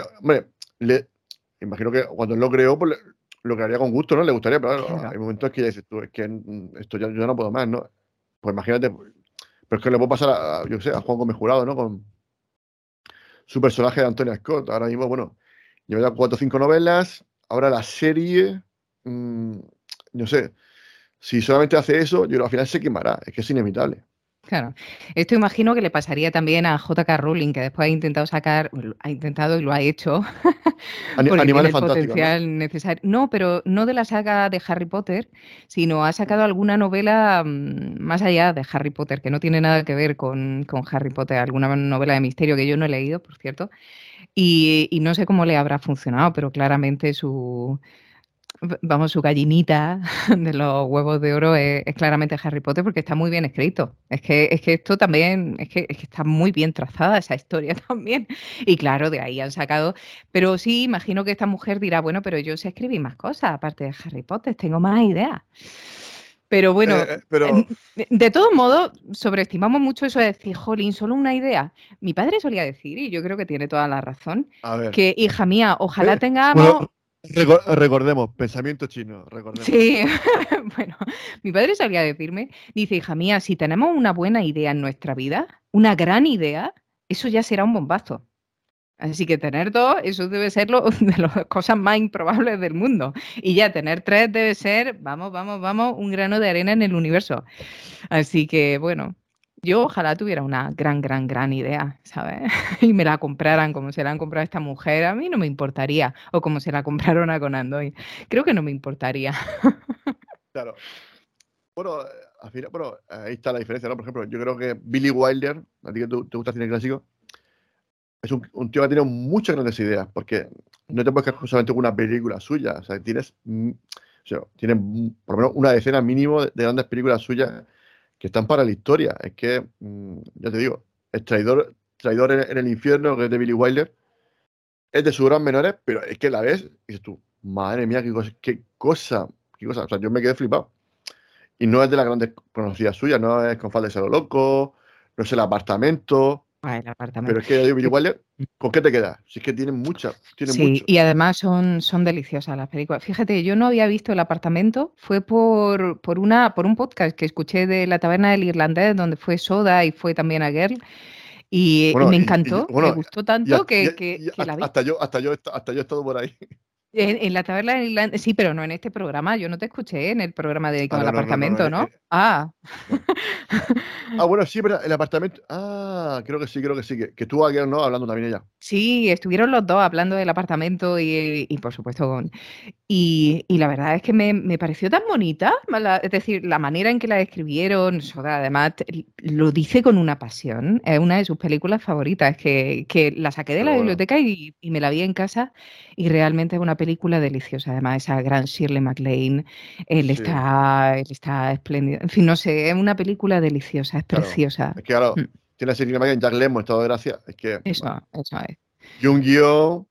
Maravilloso, es que no sobra nada, ¿sabes? Que no es fácil decir eso de un guión. Todo tiene sentido, eso lo decía creo Soda también cuando en su intervención, y tiene razón, vamos, o a mí me parece que tiene razón, ¿no? Es que no sobra nada, es que cada gesto, cada momento, que si el ascensor, que si estás parado hablando por teléfono, no, es que eso no sobra. Eso no sobra, eso está ahí por una razón. El momento del espejo roto, es que así me siento yo. Pues ese momento es que, para mí es de las mejores escenas del cine. Eso es el momento buenísimo. No sé, para mí Billy Wilder es muy grande y para mí hacer un programa de cine clásico me permite descubrir obras como esta y no sé, es que muchas veces nos quedamos con... Sí que es verdad que aquí no verás nada de cine clásico aquí en mi pared, pero sí que veo más que nada por el podcast. O sea, la ventaja, yo tengo la suerte de hacer un podcast de cine clásico. Por eso, porque el cine mudo, es que no sé, es que Harold Lloyd, Chaplin, es que hay muchas cosas que ver y nos quedan muchos. O sea, yo no puedo tener cine mexicano o cine de la India. Yo siempre me lo he dicho en el programa, de que, claro, porque yo le propuse una película que había sido un éxito en la India y ellos vieron que era una trilogía. Entonces, en vez de hablar de la película, se vieron las tres películas, la trilogía de Apu, y al final no fui. Entonces, claro, cada vez que... Claro, a ver, yo... Porque es que el formato del programa es que yo propongo tres películas, pero sin decir la película. O sea, yo digo el año, la nacionalidad y el género. Pero yo digo, la India, 49, drama. Claro, ellos, que están... Claro, como saben, lo máximo que hace es Hollywood, Inglaterra, Francia, España, claro, escuchan la India y dijeron, vamos a por esto porque esto, vamos a ver qué hay. Y claro, siempre me dice que es flipante, pero que tengo que verla. Entonces siempre están con eso, siempre me tiran el cuello con eso. No sé, es que hay mucho cine, hay muchísimo cine. Bueno, y ya te lo puedo decir, por ejemplo, Mari, siempre estaba en el cine coreano, y es verdad que hay muchas cositas, es que no te termina el cine nunca te lo terminas. Bueno, se produce mucho y creo que en Nigeria también, ¿no? ¿Cuál era? Es que era uno de los grandes productores de cine del mundo, creo que era en Nigeria, ¿no? ¿O me estoy equivocando? Creo que sí. Pues en Nigeria, Senegal. No sé, yo hace poco, a través de Sato, de la olla de la cocina del infierno, seguía a un director de cine, creo que era, no sé si era de Nigeria, Senegal o por ahí, que ahí se llama el Wakalibut. Está Hollywood, Bollywood y Wakalibut. Pero ¿qué pasa con ese cine? Ese cine no llega aquí, ¿no? Porque yo, en fin, no tengo memoria de haber visto mucho cine. He visto algo de cine africano en el Museo Reina Sofía, que hacen de vez en cuando ciclos y la verdad es que está bien. Es otro tipo, claro, es que otra visión, es todo diferente, es otra visión del mundo, otra manera de hacer cine, imagino, ¿no? No, y en Granada también, en los cines del sur, había un festival, no sé si sigue habiendo, si sigue existiendo este festival de cines del sur, y había algo, bueno, recuerdo una película preciosa, ay, pero no recuerdo el título, pero bueno, he visto algo y la verdad es que hay algunas películas, pues como en todo, pues hay películas maravillosas y películas no tan maravillosas, imagino, ¿no? Pero que no llega mucho cine, ahí es donde iba yo, no llega mucho cine de allí, ¿no? Se hace muchísimo, pero es para consumo interno, entonces, imagino. O no sé. Bueno, imagino que tampoco tendrán las plataformas, las distribuidoras, claro, eso al final supone una inversión que ya no tiene. Ya te digo, pero es que este director lo hace con un móvil. O sea, él, a mí lo que me fascina, porque yo he visto un tráiler en YouTube, sí que yo creo que así todo lo puedes ver en YouTube, hace con película de acción, pero con su móvil, 4 amigos que tiene por ahí, y graba en cuatro escenarios. Wow. Y el tío a lo mejor pero es que es flipante, o sea, lo hace Y el tío que está replicando, a lo mejor, escenas de películas, yo qué sé, pues de Pulp Fiction, o no sé decirte, ¿vale? Tampoco. Sí, sí. Y lo ves con la pasión que lo hace, las ganas que le pone. Y él no es actor ni nada, claro. Él interpreta, graba, dirige. Entonces, de hecho, a él lo invitaron a la Cutrecon, que es muy popular ahí en Madrid, creo que fue el año pasado. Y entonces hicieron una videoconferencia en directo, él flipando de que en España de pronto estén poniendo una película suya en un cine. Claro, imagínate, hace una película que la hace uno, y de pronto eso llega a España, de pronto esto en un festival de cine. Claro, claro, yo es que de pronto, claro, él me contó, tienes que seguirlo, no sé qué, que le es muy agradecido. Lo seguí y al poco tiempo estaba poniendo, hizo un montaje con la bandera de Murcia con la portada de la película que va a estrenar ahora. O sea, me parece una fantasía. No sé, a mí ese tipo de gente que le pone tanta pasión, que a lo mejor tiene cuatro duros, que le serán literalmente cuatro duros, pero al final, da igual, coge una pistola de plástico, porque coge pistolas de plástico de estas de chino, bueno, allí no será de chino, será del más cerca de allí, y a lo mejor la pinta de negro. Bueno, hay muchos chinos en África, ¿eh? Ya te lo digo. Pero, bueno, es decir, que coge una pistola de plástico, la pinta de negro y ya está. Es que, porque es lo que tiene, o sea, no puedo hacer más porque tampoco tiene más dinero, ni puede pedir préstamos. Allí no hay una industria que esté tan desarrollada, entonces, y ves que lo hace, no sé, me parece flipante. Yo creo que en la última ya, claro, como ha cogido un poco más de repercusión, creo que ya sale con lanzagranadas, no sé qué. Creo que la bien. Última, creo que la... ¿Cómo se llama este hombre? Que lo voy a buscar. Creo que era Isaac, me parece que era Isaac, no sé qué. Bueno, es que igual. El apellido es complicado, ¿vale? Yo ya, sí, te creo.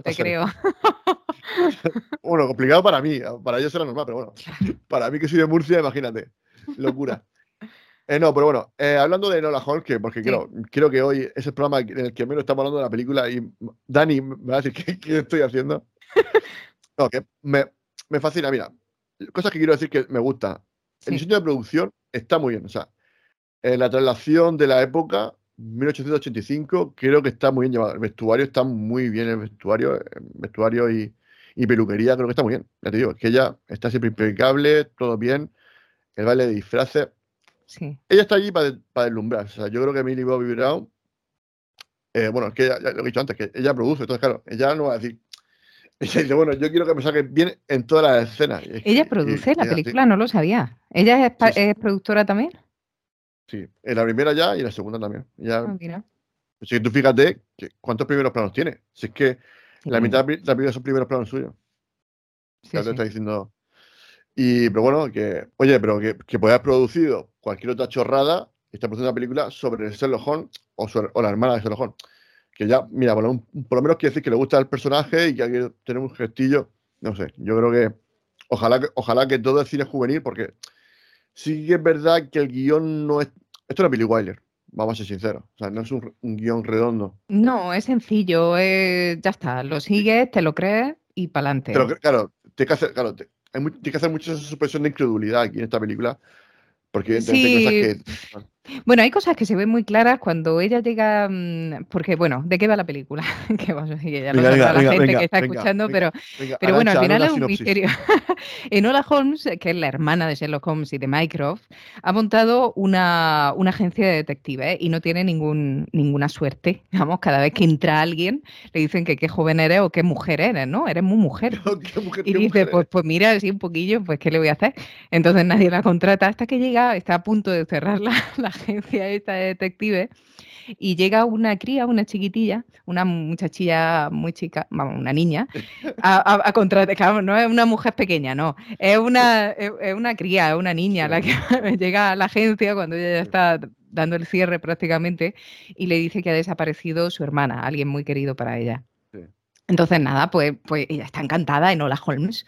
Venga, tengo un caso, me van a pagar aquí cero, lo estoy viendo, porque la muchacha no tiene un duro, claramente. Trabaja en una empresa, en una fábrica de cerillas, y entonces, en fin, tiene lo justo para sobrevivir, y esta mujer a la que llama su hermana, pues en realidad es la persona con la que vive, que la ha tratado estupendamente. Entonces, nada, llegan a la casa donde viven, y allí ya...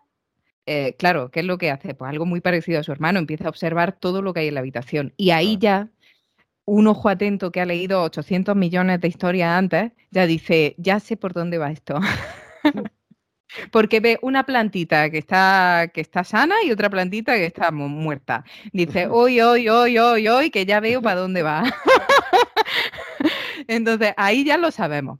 ¿Dónde la cosa hay que dar saltos de fe? Hombre, pues cuando las dos intrigas se juntan, cuando se junta esta trama, que es la de encontrar a esta mujer que se ha perdido, y la trama de Sherlock Holmes, que es la del desfalco, la de los fondos, la de los sobornos, en fin, toda esa trama mucho más compleja que es la que está siguiendo, mucho más compleja, la otra trama que está siguiendo, cuando se cruzan las dos, ahí ya hay que dar algunos salticos de fe.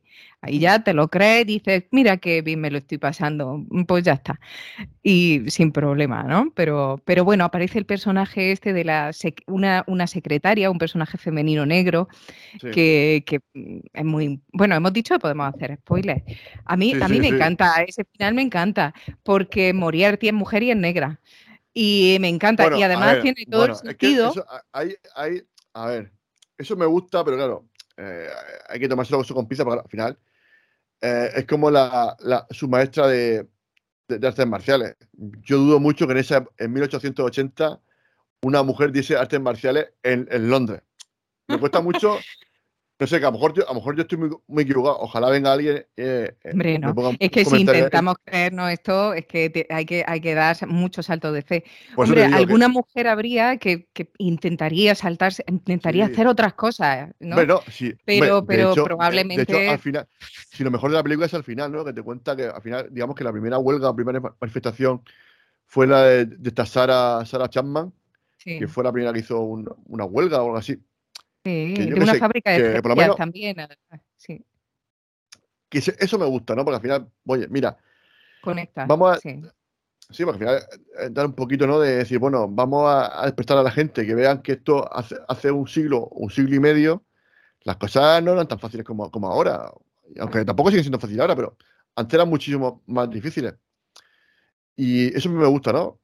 Pero claro, todo lo demás, pues bueno. Hombre, es fantasioso. Hay personajes ahí que, hombre, pues por supuesto, es que es muy difícil de creer, ¿no? Es muy difícil de creer.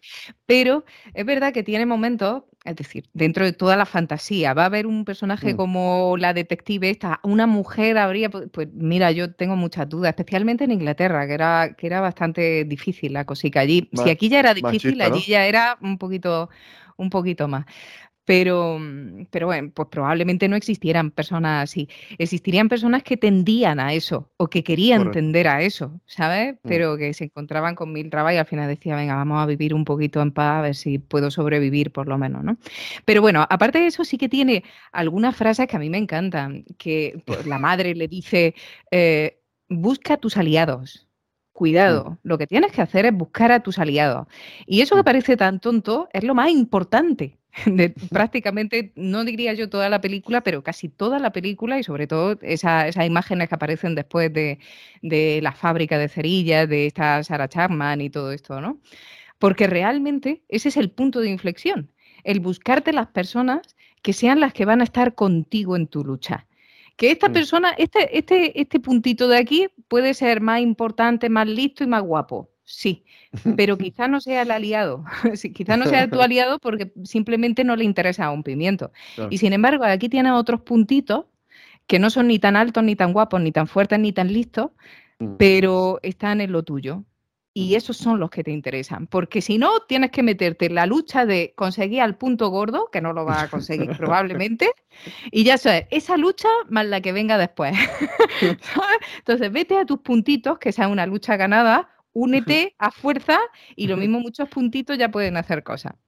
Entonces, esa frase a mí me parece muy bien y tiene que ver un poco con la época. Y entonces, claro, que Moriarty sea negra y mujer, pues sí, es poco creíble. Aunque...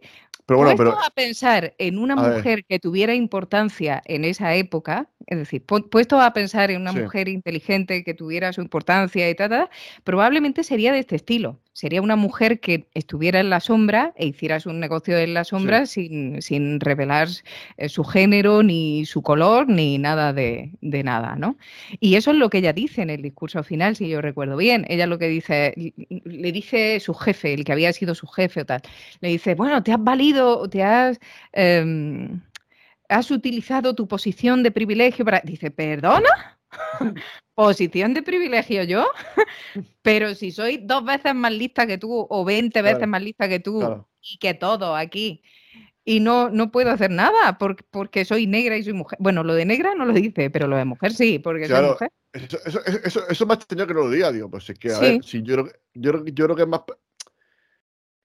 te crean más rechazo en aquella época que fuesen negro que fuesen mujer. O sea, ya siendo mujer ya era complicado, pero bueno, al final...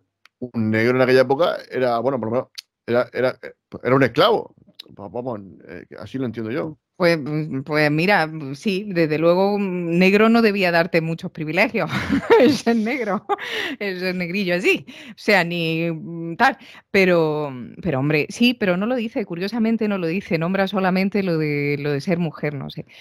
No lo sé, pero bueno. Es que yo creo que también por los tiempos que, al final, yo creo que eso también, esta película...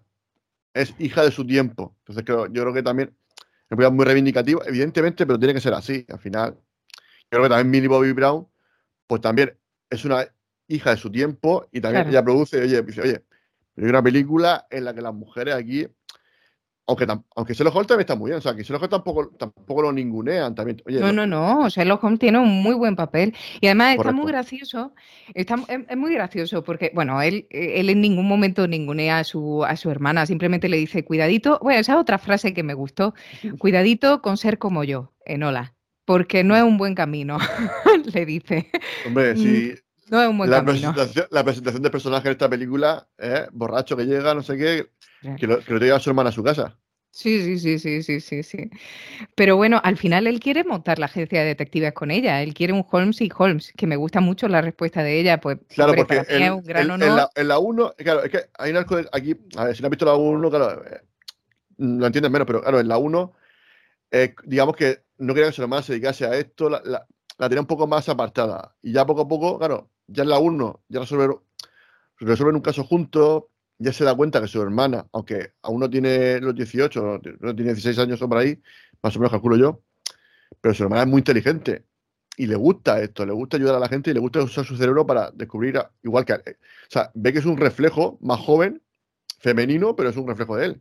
Y claro, al final, ya en este punto de la historia, en esta segunda película, él ya se da cuenta totalmente y dice, si es que al final... mi hermana y yo seríamos imbatibles. Dice, oye, pero no creo que sea tanto por ser imbatible, bueno, fíjate, sino por el hecho de que él necesita a alguien. Cariño, sí. Claro. Sí, él necesita a alguien. Correcto.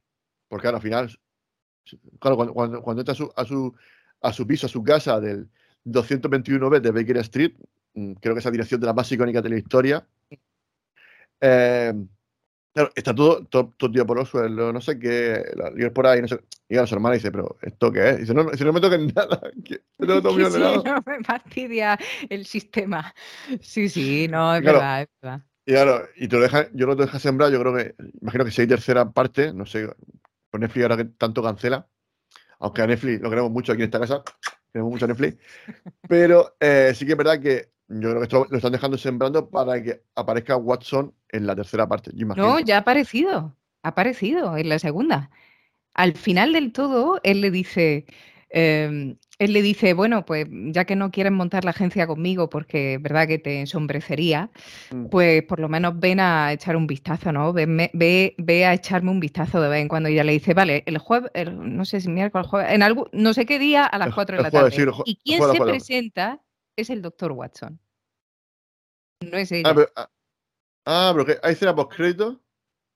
No me acuerdo de si hay escena postcrédito. Es que yo creo que... pues entonces no la he visto. Entonces... No me acuerdo. Sé que esa escena existe, pero no sé dónde está. No me acuerdo. Yo creo que es postcrédito, porque no me suena. Yo he visto el título ya, el director no sé qué, y ya lo he cortado. Sí, ahí aparece. Y ya te digo, lo de Moriarty a mí me gustó mucho, además me recordó, aquí está bien, ya está, es que hay que dar muchos saltos de fe y tal y cual, y ya está, pero bueno, me gustó. Pero esto me recordó, no sé si has visto la serie Elementary, la serie estadounidense de Sherlock Holmes. La conozco, sí, que sale la Lucy Liu, ¿no? Lucy Liu es Watson, sí. Pero ahí Moriarty también es una mujer. Y es esta mujer, ¿cómo se llama?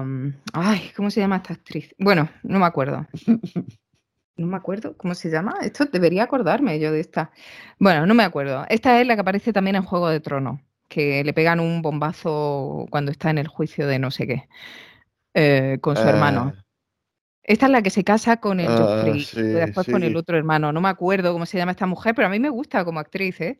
Bueno, y hay Ana Bolena también en Enrique, no sé, en Los Tudor me parece que era la serie, no me acuerdo.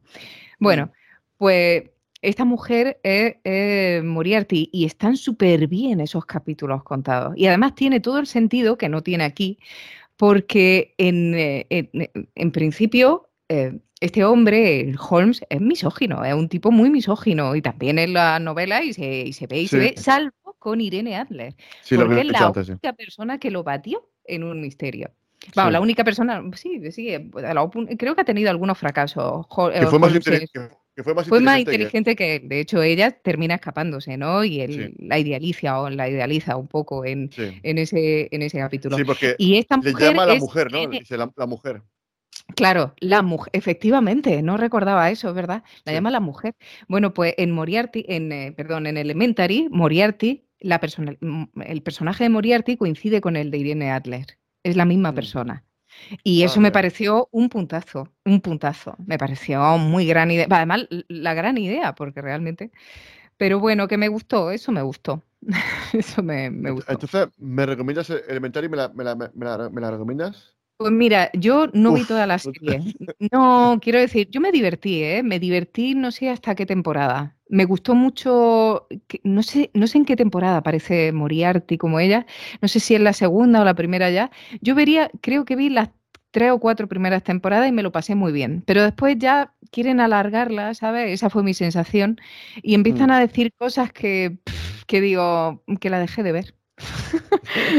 Mira, de este tipo de series, la que me terminé entera y me parece que es un círculo, si no perfecto, casi perfecto, es El Mentalista. El Mentalista me parece que cierra perfectamente, que lo hace muy bien, muy, muy bien. Pero bueno, yo creo que casi todas las series llega un momento en que quieren extenderla porque funciona y se la cargan al final. Ya. Pero bueno, menos mal que aquí hablamos de películas. En principio, tiene el principio y final. Y está muy bien, ¿no? Es lo que decía, ¿no? Que al final esta película es una película juvenil de detectives que si te gusta, yo creo que la puedes ver con adolescentes, una película que yo creo que no tiene fácilmente vista, que es para toda la familia, prácticamente, bueno, no sé que sea un crío de 2 años, pero bueno, la puedes ver con cualquier persona. Y es entretenida, lo que dicen, entretenida, que se deja ver, la fotografía está bien, yo digo, el diseño de producción está muy bien, el pintor está bien. Ojalá, o sea que yo he hecho falta un poquito, el guión un poquito mejor. Es lo único que yo... Sí. Porque Henry a mí me gusta, Millie Bobby Brown me gusta, en general, que el tema de que Moriarty sea una mujer me gusta porque para mí es nuevo, porque yo como no he visto Elementary, para mí sí que ha sido novedoso. Y me ha gustado eso, ¿no? Que me sorprenda, porque al final ya vamos con el chip y, bueno, tal, será este, ¿no? No, tampoco pensaba que iba a salir Moriarty, pero bueno. Está bien, ¿no? Está bien eso de que al final pues te intentes sorprender al lector, al espectador con algo diferente, porque si no ya la gente necesita sorprenderla. Y no sé, es que a mí pues no me manda, o sea, yo digo, esta serie, pues, o sea, esta película le pondría mejor un 6, no sé si, yo creo que sería la nota que yo le pondría a esto. 6 marineras, porque ahora formato que... Puntuamos con marineras, serían 6 marineras. Vale. ¿Y quieres que yo puntúe también? Hombre, pues mira, sería un detalle, ¿no? Pues mira, yo voy a subir un poco. Yo le voy a poner un notable, un 7,5. Le voy a poner. Sí. Yo me he divertido, ha hecho la función 7 marineras y media. La otra media la comparto contigo. Pero sí, yo me he divertido, ha hecho bien su función. Esta tenía una función muy clara, que por cierto, ahora que me dices lo de la productora, que ella es productora de esta película, esto me ha recordado también, me contaron el otro día, que no lo he chequeado, con lo cual esto tú me chequeas. Con pincita. Pero, sí, pero al parecer Witherspoon ha creado una productora, no recuerdo cuál era el nombre de esta actriz, pero sí recuerdo su apellido porque es tan chungo que me lo aprendí. La Reese, ¿no? Reese, ¿no? La Reese, ¿no? Ay, es que no me acuerdo cuál es el nombre, pero bueno, Witherspoon. Sí, creo que es Reese. Esta, al parecer, ha creado su productora también, que por lo que me contaron, La idea que estaba detrás de esto es que a ella le empezaban a dar ya papeles, incluso primero le costaba trabajo que le dieran papeles interesantes Mm, y se dio cuenta de que eso pasaba en general a muchas mujeres de su quinta, ¿no? Entonces ha creado una productora en la que los personajes femeninos son muy poderosos. Y entre las series que ha producido está la de... Uy, ¿cómo se llama esta? La que A ver, aparece ella, Nicole Kidman. Ay, qué mierda. Se me ha olvidado esta que aparecía en... Esta fue un petardazo de serie en su momento. Ahora ya no... Me cago en la leche. ¿pero hace Eh, mucho de eso? Era un elenco de mujeres. No, no, no. Espérate. Witherspoon, producción. Qué bien que tengamos DuckDuckGo. DuckDuckGo, no Google, DuckDuckGo. Reese Witherspoon, Vale. efectivamente, y ahora filmografía, producción, serie. A ver, A ver, a ver, eh, eh, cuéntame. A ver qué tienes por ahí. ¿Qué cositas? otra serie, no sé qué, Nicole Kidman. Ay, Dios mío, voy a tener que lo que buscar en Google. Me cago en la ¿Qué pasa? ¿Estás en contra? A ver, ¿qué te pasa con Google? No, no, Hablamos es, en... es la cuestión esta de la información, de la privacidad, de los datos, ¿sabes? Esto- en fin, lo de Google es que además ellos empezaron diciendo que no querían publicidad, que lo que querían era hacer un servicio, que lo que querían era nada. Cuando llegó el dinero, ay, amigo. Big Little Lies, eso es. No lo he tenido que Ah, sí. buscar en Google, no lo he tenido que buscar en Google. Lo he buscado en DuckDuckGo. Pero bueno, que yo Hombre, sigo la gente te va a utilizando. querer, la gente aunque lo busque en Google te va a querer igual, Arantxa. La gente te quiere Sí, igual. no, no, pero yo digo la verdad, lo he buscado en DuckDuckGo. De repente he tenido ahí una cosa de, ay, Dios mío, voy a tenerme que... Pero no. Pero bueno, esto, lo de Google y tal, es una tontería además, porque yo utilizo Gmail, o sea, es una cosa... Pero bueno, voy dando pequeños pasitos, ¿sabes? Piano, piano. Yo, baby Sí, steps, que bueno, sí, dice. autoengaño. Sí, está muy, está muy, No, está muy hombre, bien. no, hombre, No, pequeño, tal. Ahora ya tengo un correo, bueno, tengo el de Gmail, pero tengo otro correo que ya no es nada y tal, pero muy poquito a poco voy, esa es la verdad. Pero bueno, la yo qué sé. serie es Big Little Lies y al Sí. parecer ella fue de las que la produjo, que fue un petardazo, además es espectacular esa serie en su primera temporada, en la segunda mejora a partir de la mitad de la serie, yo creo. Y después tiene esta La chica salvaje, esta película tal, también es suya, que es Ah, una sí. preciosidad de película. Al parecer son adaptaciones de novelas escritas por mujeres con personajes femeninos muy fuertes. No sé, está, en fin, una tendencia que yo creo que no está de más, porque los hombres no van a dejar de tener personajes que sean interesantes, pero a nosotras nos ha Claro, pues costado al un final poco. se trata de que, pues, que haya tanta cantidad de mujeres como de hombres. Que personas Claro, que... claro. Hombre, yo, por ejemplo, Angelina Jolie, creo que también, como directora también ha hecho muy buenas películas. Creo que también Angelina Jolie ha sabido posicionarse en el mercado. ¿Cuáles son las? Dime Eh, una película de Angelina Jolie, es Por que no ejemplo, conozco. Creo que era la de Unbreakable. Ah, eh, mira tú, mira tú. Vale. Y luego, creo que ahora creo que el intercambio también era suya, el intercambio, me Ah, vale, parece. esa sí que me suena. Eso es el intercambio de niños, ¿no? Sí, Era un bebé que le habían dado a otra madre o algo así, ¿no? Era. sí. Me suena, Esa a ver. creo. Esa... Soy muy de Ah, no, tráiler, ¿eh? no, Me no, no, gusta no, mucho ver los trailers. No me he visto muchas no, no, películas, pero he visto un huevo de trailers. no, pero no, perdón. Esta la dirige Eastwood. Vale. O sea, la protagoniza ella, sí, pero creo que Unbreakable. Espérate, a ver. Ahora es que no quiero. Pues vale, era Unbreakable. Bueno, luego es que no, tampoco quiero. Al final, No, esto queda igual, es una poco tontería, te he fastidio. preguntado un poco así, pero que no recordaba que ella hubiese dirigido, que ella hubiese Sí. dirigido.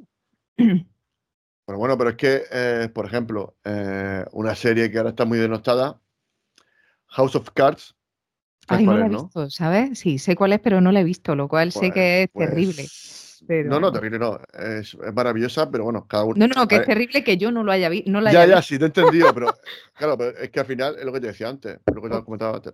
O sea, no se puede hablar todo, pero que tampoco se puede ver todo. claro. Es imposible. Yo, pues sí que es verdad que a él me gustaba mucho, porque Seven, he visto algunas películas, Sospechosos Habituales. Digamos que como actor, como persona, no lo conozco, no sé cómo es, será un bandido, pero yo a nivel actoral me encanta. Y él aquí se come la serie, no entera porque tiene a su lado esta actriz que es la de La Princesa Prometida, Robin Wright. Vale. Pues esa mujer dirige, no, pues, iba a decir la mitad, pero si no la mitad, casi la mitad de los capítulos. Y es un pedazo de serie. Sí, sí, Robin Wright. O sea, te la comes a ella de lo bien que lo hace ella, lo bien que actúa, cómo dirige. Espectacular. O sea, sí, para mí Robin Wright en mi corazón siempre. Muy, qué muy, bueno. Muy bien. Pero bueno. También otra serie que protagonizada, que la protagonista es una mujer, también que es así, aparte hace como de vicepresidenta, que se llama VIP, ¿no? De vicepresidenta VIP, que la es Julia Dreyfus, Julia, la de, joder, la de Seinfeld. Vale. ¿Has visto la serie? No, pues, no la, pero sí que lo sé, esa es la del cómico, ¿no? Está un clásico también, creo recordar. Sí, pues un clásico para mí. Es el germen de Friends, al final. Un cómico que vive en un piso y que están siempre sus amigos en el piso con él. Es como Friends, al final. Son todos, aparte solteros, treintañeros, que es en Nueva York. Es que luego, al final, Friends está más depurado. Quizás Seinfeld, claro, es un poquito anterior, tiene más cositas. No es tan, digamos, atemporal como Friends, pero es una maravilla de serie, creada por Jerry Seinfeld, el monologuista, y por Larry David, uno de los guionistas cómicos mejores que hay, ¿no? Es una maravilla, yo te la recomiendo muy mucho. Sobre todo Kramer, su vecino, el vecino loco que es Kramer, que es, están todos, que todos. No sé qué más. Bueno, llevamos ya 2 horas. Es que, bueno, pues ya está, sí. No, pero si ahora llega la parte final. Espérate. Bueno, cuéntame. Bueno, Enola Holmes, que ya, bueno, se quedaría en un 6.75 más o menos de Marineras. O sea que está muy bien. Ya sabes, para fan de Millie Bobby Brown, correcto. Para fan de Henry Cavill, para fan de Sherlock Holmes. Sí. Y para fan de Netflix, si eres fan de Netflix te va a gustar seguro. ¿Qué más cositas? Vale. Ahora empezamos la parte de recomendaciones que queremos que nos hagas. A ver, recomienda los podcasts. Venga, a ver qué podcast nos puedes recomendar. Yo soy muy de ficción sonora, con lo cual voy a recomendar ficciones sonoras. Mira, me estoy escuchando ahora Caso 63. Me está gustando. ¿De qué va eso? Es una ficción sonora que además es una ficción sonora de ciencia ficción. Yeah. Con lo cual a una psiquiatra, bueno, aparece un señor desnudo en mitad de la carretera, por supuesto lo llevan al psiquiatra, porque el hombre dice venir del futuro. Y nada, él se convierte en el caso 63. En plan como Terminator. Sí, pues mira, sí, una cosa así. Sí. Su misión es un poco distinta, si yo no recuerdo mal, Terminator, pero sí, una cosa así. Entonces, total, llega, lo internan en el hospital, tal, ella lo trata y él se convierte en su caso 63. Y a partir de ahí, pues hay toda una trama que tiene que ver con un posible fin del mundo, con pandemias, con viajes en el tiempo. Es divertida, es interesante, está bien hecha, yo creo. Ciencia ficción. Sí, es ciencia ficción. Más ficciones sonoras, bueno, está el gran clásico, el gran apagón, ¿no? Está Bloom, que escuché también hace un tiempo, del Extraordinario, y está muy bien esta ficción. Esta además tiene una característica especial y es que se creó como branded podcast, se creó como un podcast de marca, pero no se nota, ¿sabes lo que te digo? Lo han hecho con mucho gusto, la idea es vender Suiza en este podcast, entonces presentan los paisajes, presentan los lugares, los museos, tal, y hay toda una trama, además es muy inteligente porque hay toda una trama con una serie de personajes que si te acabas enamorando de ellos quieres ir a Suiza, conocer los lugares por los que han pasado estos personajes, así que es muy, muy, muy inteligente como estrategia de branded, me parece a mí, ¿no? Después ahí me parece que es un poco más denso de la cuenta en algunos puntos, pero en general está muy bien hecho. ¿Qué más? No sé cuántas más, te recomiendo más cosas. Bueno, esto lo tengo que decir. Mona León Siminian y todo lo que ha hecho hay que escucharlo, señores y señores. Esta mujer es la grande de la. Bueno, hay mucha gente que hace muy bien la ficción sonora en España y en Chile, porque esta primera que te he dicho, el caso 63, creo que es chilena, esta serie. Pero en Chile y en el mundo hay gente que hace ficciones sonoras estupendas. Pero ver, esta mujer para mí es maravillosa. Yo aún no he entrado en ese mundo, Entonces, si me tuvieses que recomendar algo para introducirme a ese primer paso... A la ficción sonora, sí. Mi podcast. No sé. No, quizá eso sea feo decirlo, ¿no? Pero no, no sé si hay muchos podcasts. Dilo. No, porque es que no sé. Los oyentes, ¿cuál es? Sí, te lo digo. Se llama On Audioseries. Y en él hablo de ficción sonora, precisamente. Voy presentando una ficción sonora por... Intento que sea cada semana, siempre que no haya festivos de por medio. Pero no sé si voy a cambiar esa frecuencia porque voy a morir. Entonces necesito... No sé cómo va a ser. Pero bueno, en general es uno por semana. Siempre que no haya festivos. Pero bueno, aparte del mío, alguno que hable de ficción sonora... bueno, está el podcast de Teo Rodríguez. Él hizo un podcast que yo tengo en pendiente hablando de cómo se crea una ficción sonora. Y ese estuvo muy... Voy a buscarlo, porque tiene muy buenas críticas. A mí me han llegado muy buenos comentarios de ese podcast. Además, él crea muy bien la ficción sonora. Y alguien que quiera hacer, pues probablemente el suyo sea el podcast que escuchar, ¿no? Escritor, guionista, informaceta, ¿cómo se llamaba esto? Encuentros sonoros. Deja que te cuente, creo que es. Deja que te cuente, efectivamente. Deja que te cuente en Podium Podcast. Y eso, palabra y sonido. Él es un gran creador de ambientes sonoros, ¿eh? Está muy bien. Entonces, ese puede ser. Plataforma. Una plataforma que me gusta a mí. De podcasting, sí. Una plataforma de podcast que me guste a mí. Pero como oyente o como creadora. Bueno, pues, un poco de todo. Dame una como oyente y otra como creadora. Si no coincide, claro. Pues mira, como oyente me gusta mucho Podium Podcast. Porque entre otras cosas, hay algo que no tienen. Yo ya te he dicho que soy muy de ficción sonora. Hay algo que... Y mucho de radio, recordamos mucho de radio. Y mucho de radio, sí. Sí, de ahí Podium Podcast ligada a Prisa, claro.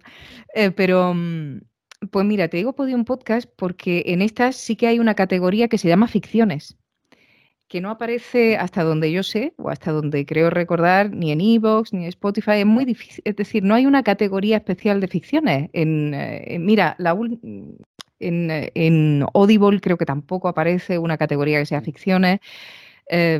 No aparece prácticamente en ninguna plataforma una categoría así, lo que a mí me sorprende mucho, porque claro, para descubrir ficción entonces tienes que estar buscando, te aparecen audiolibros, yo no quiero escuchar, es decir, escucho audiolibros cuando me apetece, pero si yo quiero escuchar una ficción sonora, pues escucharé la ficción. Es difícil encontrar a veces en estas plataformas o descubrir nuevas ficciones no estando esa categoría, y sin embargo en Podium sí que tiene. El problema de Podium, pues que está su contenido, el suyo.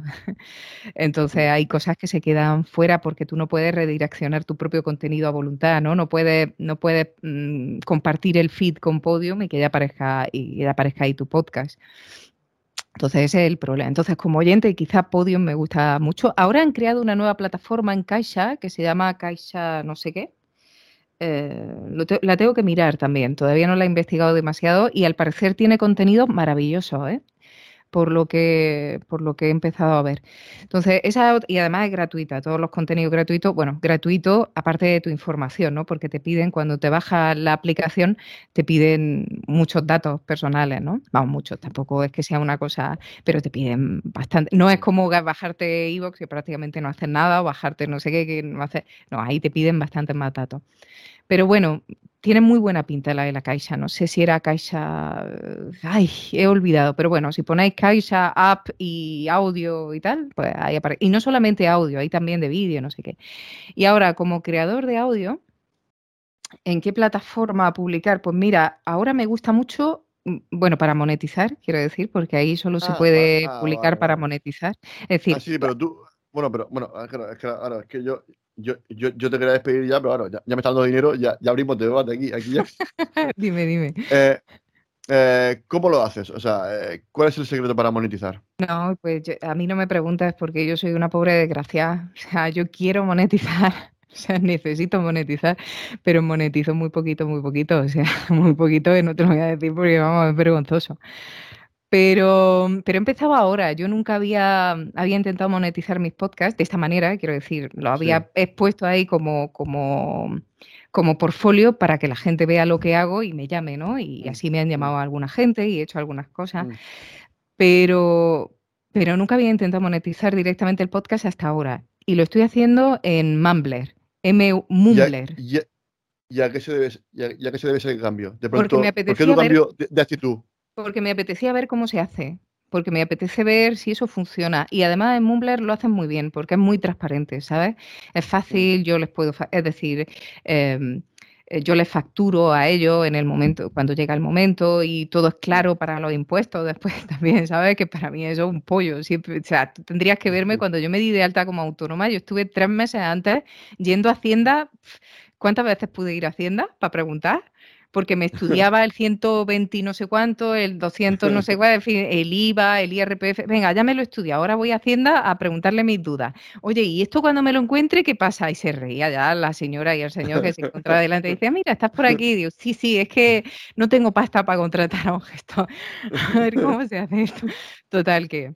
Pero bueno, que te lo ponen muy fácil. Mumbler y además están muy bien. Las dos personas, estos 2 hombres que lo llevan, Paul y... Que por cierto los conocí en la JPod, ¿No? en la JPod estas que hubo en Madrid el año pasado, en 2022, Mm, que dieron mm, una charla sobre Mumbler y la verdad es que me pareció que estaba muy bien, me parecieron que ellos eran unos tíos muy serios y tal, y no estoy arrepentida, vamos, voy lenta porque tengo pocos suscriptores, pero me gusta. Después tienes la posibilidad de publicar en abierto y en cerrado, es decir, mm, no puedes publicar, más de la mitad de tus podcasts no pueden ser en abierto, evidentemente, pero sí mm, puedes mantener un equilibrio del 50%, que es lo que hago yo. mm, Yo tengo, mm, todas las semanas publico 2 podcasts ahí, que uno en abierto, uno para que la gente vea más o menos de qué va el rollo, y otro en cerrado, pues en el que continúo hablando de la misma ficción, pues con otras cositas y ya está.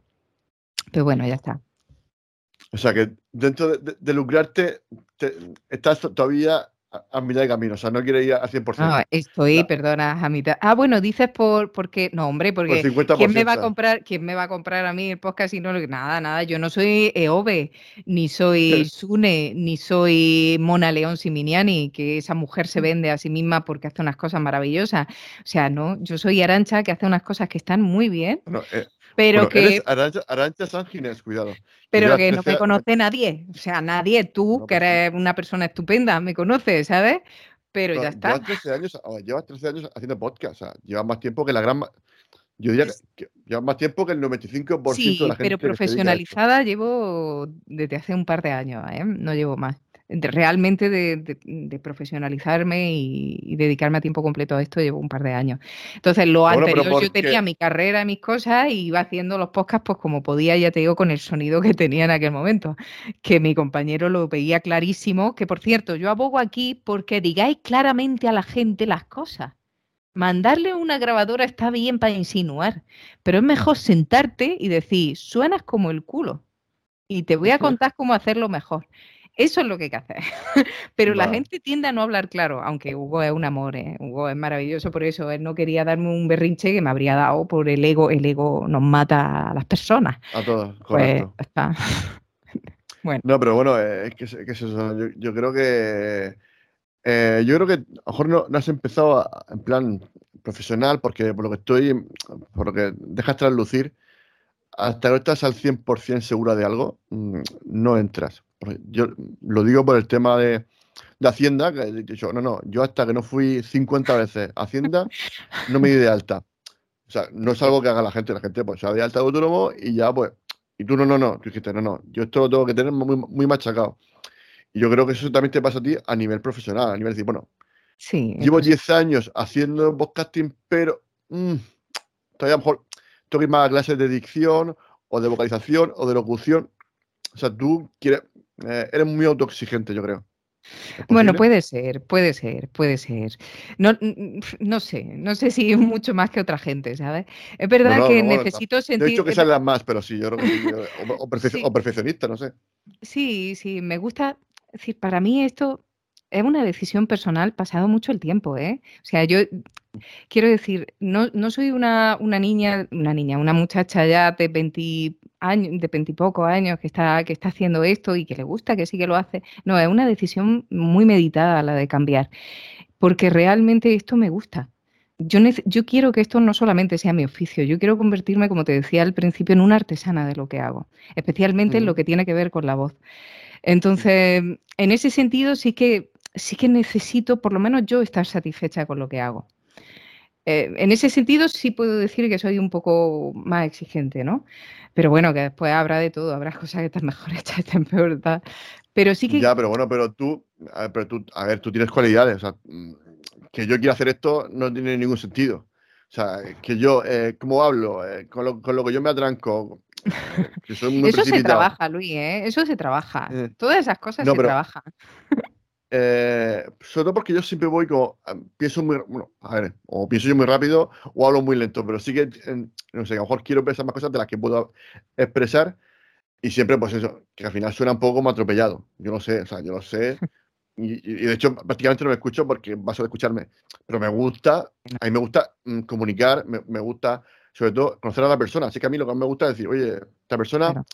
¿Por qué lo hace? Porque, a ver, yo tengo la espina clavada porque me gusta hacer periodismo. Entonces, pues claro, al final esto es mi válvula de escape, mi forma de realizarme de alguna manera. Pues yo hago mi trabajo, hago mis cosas, pero, pues bueno, puntajito, tampoco es... Esto me encanta, o sea, que esto me encanta. Y me lo pasó muy bien. Es que hemos perdido un poco el concepto ese. Mira, ahí, esto es la palabra amateur, que a día de hoy se utiliza un poco despectivamente. Mira, estos amateurs que se dedican a hacer estas cosas, ¿no? El origen es muy bonito. El origen eran los amantes. La gente que amaba mucho determinadas cosas, ¿no? Y se dedicaba con todo el cariño, con todo el mimo y con toda la atención del mundo. Para bien, haciéndolo mejor o peor. Y muchos de esos amateurs eran finalmente grandes profesionales, porque de tanto detalle y tanto mimo y de tanto tiempo que le dedicaban, se convertían en grandes profesionales. Entonces, yo creo que esa es la idea, el ser amateur de lo que haces, ¿no? Lo que pasa es que nos pasa un poco como en doblaje, que vivimos en un mundo en el que todo tiene que ser tan rápido, tienes que ser tan listo, tan guapo y tan alto en todo momento, porque si no, no te compran, con todas las comillas del mundo, que olvidamos que a veces el fuego lento, como decía Rosana en alguna canción suya, pues no está de más, ¿sabes? Y el resultado es bueno. Sí. No sé. Yo creo que tú tienes mucho de Rosana. Creo que tienes un poquito ese... Sí, yo creo que sí. Hombre, sí. Algo de Canarias tengo. Mi abuelo era de Lanzarote, así que algo de Canarias hay ahí. Aparte, esa tranquilidad, esa pausa que ella tiene, yo qué sé, Rosana como que te da tranquilidad, o sea, te da sosiego. Yo estoy súper cómodo. Sí que es verdad. Pero ya te digo, también eso hace que el habernos conocido ya física, en persona, pues todo eso pues ya hace que sea más sencillo. Pero en cuanto a amar esto, yo sí, o sea, yo por mí lo haría todas las semanas. De hecho, ayer grabé, pensaba que yo también hago YouTube en directo en otro programa, miércoles grabé el café, o sea, yo mucho tiempo lo dedico a esto. Aparte, coordino las iniciativas, oye, pues he hecho ahora la de Metacine y ya estoy, este semestre voy a estar también ayudando a Pablo a Cinéboro con la de Scorsese. Madre mía, yo no sé cómo haces. Después de 40 horas de trabajo te metes en iniciativa Scorsese, en hacer la entrevista. No está mal, ¿eh? No está mal, Luis. Intento hacer lo que puedo, no sé. Y te digo, es que me apasiona. O sea, una cosa que me gusta mucho. Intento dedicarle el máximo tiempo posible y hacerlo lo mejor posible dentro de mis limitaciones. Claro. Evidentemente... yo sé hasta dónde puedo llegar. Yo voy a intentar. Lo que sí tengo claro es que tengo la suerte de que a la gente le caigo bien. No sé muy bien por qué. Pero claro, si caes bien a la gente, pues es fácil que la gente venga a tu programa. Y si tienes un buen invitado, en tal que hagas 3 preguntas medio correctas, ya tienes el programa hecho. O sea, no tienes que ser, yo que sé, ningún... Es que no sé decirte, no sé. Un Luis del Olmo, por decirte un clásico, para hacer una buena entrevista, que tampoco es una entrevista, al final es hablar de cine, y luego yo aprovecho, pues eso, para hacer alguna preguntita un poco del medio, o bien de cine o bien de podcast. Tampoco me gusta profundizar mucho en más temas porque tampoco me compete a mí eso. Al final, venimos a hablar de cine y ya, pues si la conversación va hacia un surco o hacia un sendero, oye, pues tiraos por ahí porque a mí me encanta hablar de lo que sea. Sí que es verdad que yo pues, soy de cine, o sea, a mí me hablas de teatro y ya me pierdo, pero el cine me encanta. Y esto yo lo disfruto mucho y me gusta hablar de esto con gente como tú. Y hablando de, bueno, ya hemos hablado de plataformas, hemos hablado de podcast, aunque no, solamente he hablado de ficción sonora, no he hablado de ninguno. De alguno de estos otros podcasts, claro, es que últimamente estoy escuchando tanta ficción que casi no me queda tiempo para escuchar otras cosas. Otros cuidado podcasts que yo haya escuchado y estén bien. Tú tienes muchos amigos podcasters, cuidado. Sí, lo sé. Ahí me pone ahí. Mucho corazón herido ahora mismo. No, hombre, es que realmente no tengo tiempo. Es decir, no tengo tiempo. No siento que tenga tiempo. Realmente estoy metiéndome unos atracones buenos con esto de mi nuevo podcast. Pero bueno, La Taberna del Irlandés me gustó, como te digo, no lo he escuchado todo porque son muchos, pero sí que he escuchado algunos episodios y están muy bien.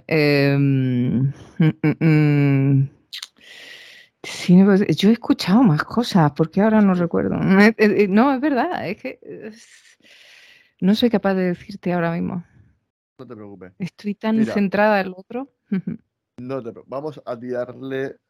Quiero que, antes de que te vayas, nos dejes alguna canción para nuestra playlist para que la tengamos ahí para siempre, ¿ya? Entonces, en el Salón de la Fama de Just Sing It. Pues mira, hay una de Nina Simone que me encanta. Oye, ya empiezas bien. Sí, ¿verdad? Esta me la pongo de vez en cuando porque me da muy buena vibración. Feeling Good se llama. Y me encanta esa canción, además cantada por ella. Me parece alucinante. Bueno, pues esta me gusta mucho. Pues vamos a tener un temazo de nivel, ¿no? No todo va a ser Shakira y Piqué aquí en la playlist. Vamos a subir un poco. Que oye, le está viniendo muy bien a los dos, ¿eh? Hombre, claro. Esto está estupendo. Deben estar encantados. Es sí. A ver, Shakira está jodida, evidentemente un poco normal, pero ya ha dicho, la mujer ya no lloran, ya facturan, pues ya está, sí que ha dicho. Y él también, él también. Claro. Él ahí con está facturando. Eso es. El hombre no nos lo han hecho. Eso sí que es un divorcio bien llevado, ¿sabes? Te pagas el divorcio con la riña que tienes con tu pareja. Claro. Está muy bien llevado. Qué guay, no sé. ¿Qué más cositas? ¿Nos puedes recomendar alguna serie de Netflix? Ay, serie de Netflix. Espérate que yo sepa que... Es que quiero que estrenes tú la sección. Hoy quería yo estrenar alguna sección nueva. Y conmigo estrena lo de la serie de Netflix. Me cago en la leche. ¿Con quién mejor? No se me ocurre. ¿Con quién mejor? Series que yo haya visto en Netflix últimamente. Soda, pero es que Soda me odia mucho. O sea, pues no está Soda. ¿Qué serie he visto yo en Netflix? Es que no sé si he visto alguna serie... Es que serie... Ay, estaba el del Diablo. Esa del Diablo estaba bien, pero la dejé de ver a la mitad. Espérate, ¿cómo se llama esta? La del Diablo. Lucifer se llamaba. Pues me hizo gracia. La actriz protagonista no me hace mucha gracia, pero él me encantaba. Entonces, y después aparecía ahí Eva, yo qué sé, aparece Eva, aparece no sé quién, tal, aparece Dios, aparece la madre de Lucifer. Sí. O sea, eso me recuerda un poco a Sandman, también os has visto la serie de Sandman. Ay, no la he visto. ¿Está en Netflix esa? Que estaba en Netflix, creo que sí, estaba en Netflix. Si no recuerdo nada, si me equivoco, perdóname, pero creo que sí. Y muy recomendable. Pues mira. Estabas en un cómic de Neil Gaiman, no sé si tú eres mucho de cómics. Hombre, sí, soy de cómics, pero es verdad que leo menos de lo que me gustaría. Aprovecho para que nos recomiendes un cómic. Un cómic, mira, hay uno que me encanta. Bueno, yo soy, primero, antes de ir a ese que es como uno de los que más me han gustado a mí en mucho tiempo, ¿no? Pero yo soy mucho de los clasicotes. Yo he leído Asterix, Lucky Luke, el Tintín, el no sé qué. Me encantan esos que no tienen ningún problema, que son fáciles, que son... Equipo. Sí, yo soy muy de cómic europeo, de cómic belga y francés, muchísimo. Me encanta Gastón Lagaffe. Gastón el Gafe me parece, vamos, una Mm. fantasía. Cédric me encanta, esta Melusine también me encanta, en fin, hay una serie de tal que me... Pero después, de estos que siguen siendo cómics, pero que llaman novela gráfica porque sienta mejor, ¿sabes? No sé, lo viste más el llamarlo así, aunque siguen siendo cómics. Hay uno que no tiene palabra, que se llama El Sistema, The System, que tengo que buscar los autores porque se me olvidan siempre y es una pena. Ese cómic es precioso, es una maravilla.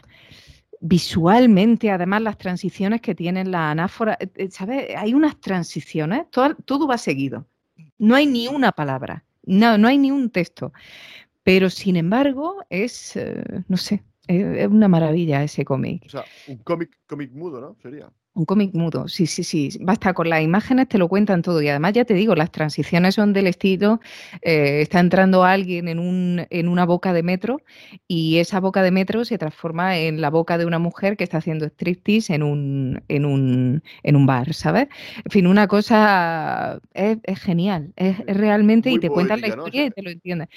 Está muy bien hecho, está muy bien hecho, muy bien hecho. No sé si decirte poético, porque la trama tampoco es, pero sí, quizá un poco, digo, ¿sabes? Porque digo visualmente, a lo mejor la trama no, sí, pero sí, sí, visualmente sí. entiendo que sí. Sí, no, es una preciosidad. Creo que era, es que, ay, no recuerdo el autor y ya te digo que es una pena, ¿eh?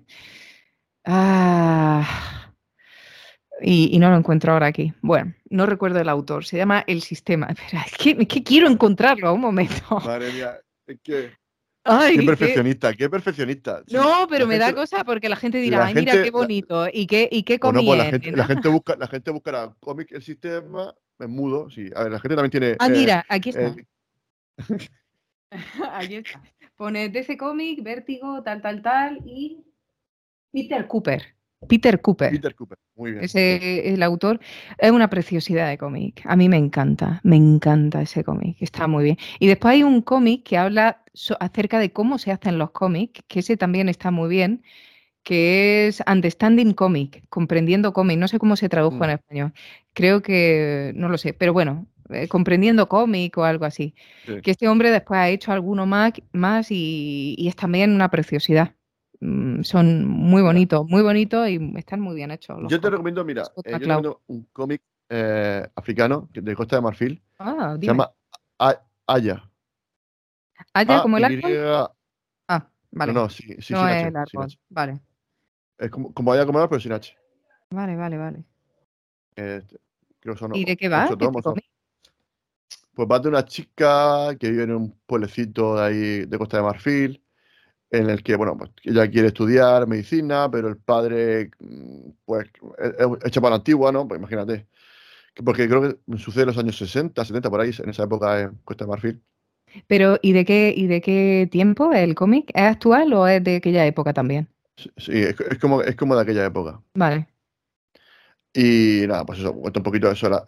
Varias familias, como son sus amigas, son un poco más díscolas, le gusta más salir de fiesta, y ella, pues no le gusta, no le gusta lidiar con los chicos, ella sí, como que ella quiere un típico marido rico, y un poquito, pues, ver los personajes, es me gusta porque se ve mucho la naturaleza humana, con sus luces y sus sombras, pero siempre con un toque de humor que hace que, pues, oye, que no sea todo amargo, sino que, mira, te, o sea, te ríes, pero al mismo tiempo dices, joder, si es que los humanos somos así. Y está muy bien, me gustó mucho. Ay, qué O sea, bien. Pues te yo, o agradezco sea, yo no me lo he muchísimo. leído, pero vimos la película en la olla de la cocina del infierno de Sato, porque nos invitó y dijo, oye, ¿Hay una no película del cómic este? sí, Ah, allá, muy bien, muy bien, muy allá bien. de no sé qué, es que del pueblo, pasa el nombre del pueblo, ya te digo. Yo no me pregunté, pero sí, si busca animación allá, seguro que lo encuentras. Vale. Pero creo que no está en ninguna plataforma, creo que me lo pasó por vía método un poco piratilla. No, ya le echaré un vistazo. Pues mira, un poco Sí, como Persepolis, ¿no? Que también lo llevaron al cine sí. y que ese cómic también es precioso, Sí, está muy pero bien. la animación está muy bien, muy colorida, muy bien, no sé. Qué Como son muy expresivos los personajes, está muy bien, yo sé. Me gustó qué mucho. bien. La, Por eso te digo que me gusta que me inviten a ver cosas, pues, igual que el cine clásico. me saca de mi zona de confort, de los cómics y tal, y todo el mundo de superhéroes, todo esto que es, sí, que para mí es lo cómodo, ver Avatar es lo fácil, pero claro, ver allá, pues no es lo típico que tú vas al videoclub, no. No, no. Entonces, pues claro, digo, oye, ¿te viene? Digo, vamos, es que, no sé, me gusta descubrir cositas y es que lo que digo, el cine nunca te lo acabas, ni el cómic tampoco. Uf, que va, y menos mal, y da alegría, ¿eh? Que no, que saber que siempre hay más después. Ya, bueno, es que la curiosidad del hombre es insaciable. Yo creo que por eso el universo es inabarcable por eso, porque si no, habría un momento que tocaríamos techo y eso nunca va a pasar, yo creo. Bueno, después de ponerme puesto tan filosófico, que creo que... Hombre, eso va perfectamente, muy coherente con todo, así que perfecto que acabes así. ¿Algún libro que nos quieras recomendar? Un libro... Pues mira, he leído una novela que me gustó mucho, que es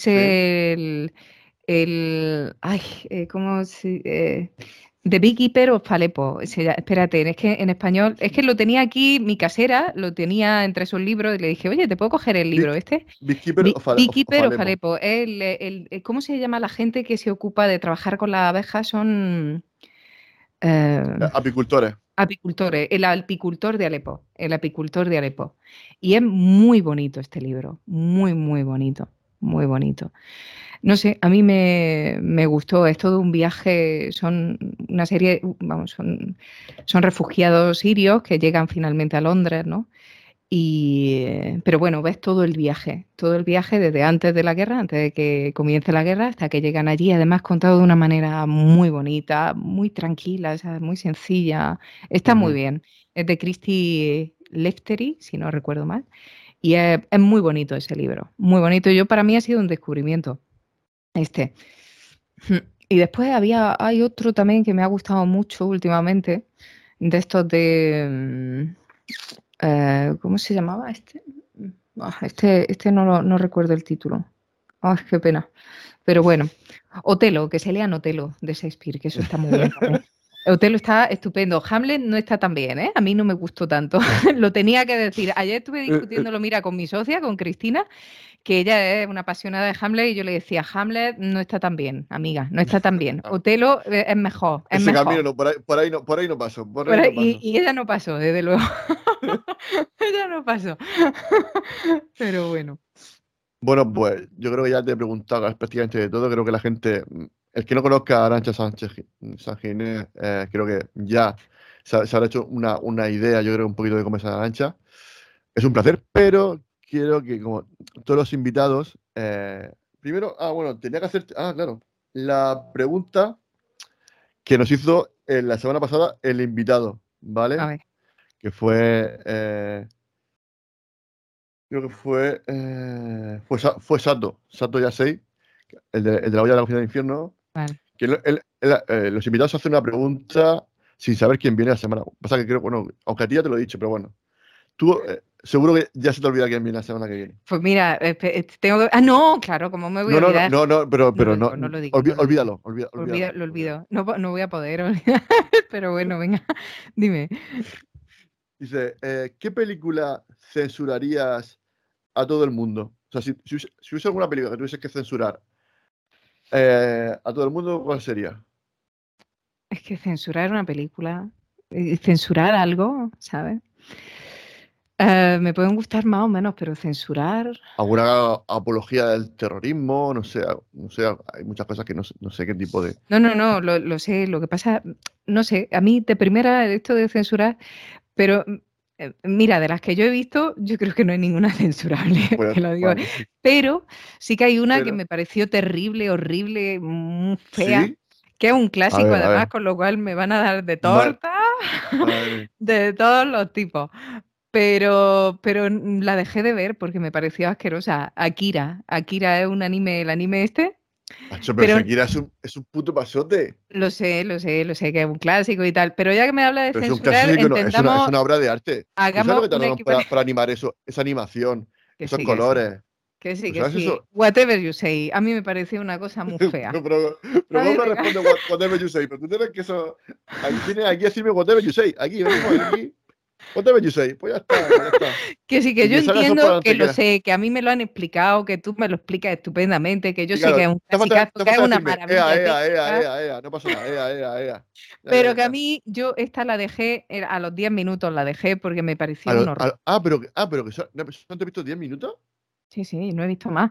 Y ya me bastó, ¿eh? Entonces, hagamos el equivalente de censurar, igual no te ha gustado un cliente y no se la pondría nunca yo, ni a mi hijo ni a gente yo voy querida. Esta semana más, puedo proponer y prometo que en 2 semanas estoy viendo con Arantxa Sanginés Akira, los dos juntitos. No, de ninguna manera, yo no hago eso, no voy a ver esa película, es que no quiero. Hablaré con Marisa para que te convenza. No, pues Marisa me puede decir misa. ¿Qué puerta querés? O sea, yo no veo. Me quedo con esa frase. Marisa, pues sin misa, creo que es la frase de la noche. Pues sí. Entonces, no, yo censurar en principio ninguna, hombre, tiene que ser algo muy gordo, pero que yo no le pondría a una persona querida Akira. No se la pondría a nadie querido.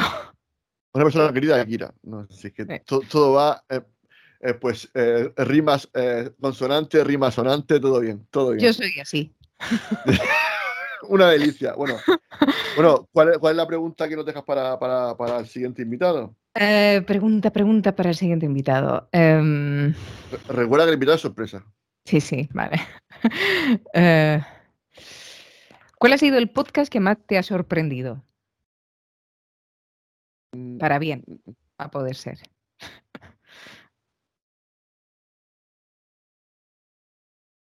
Vale.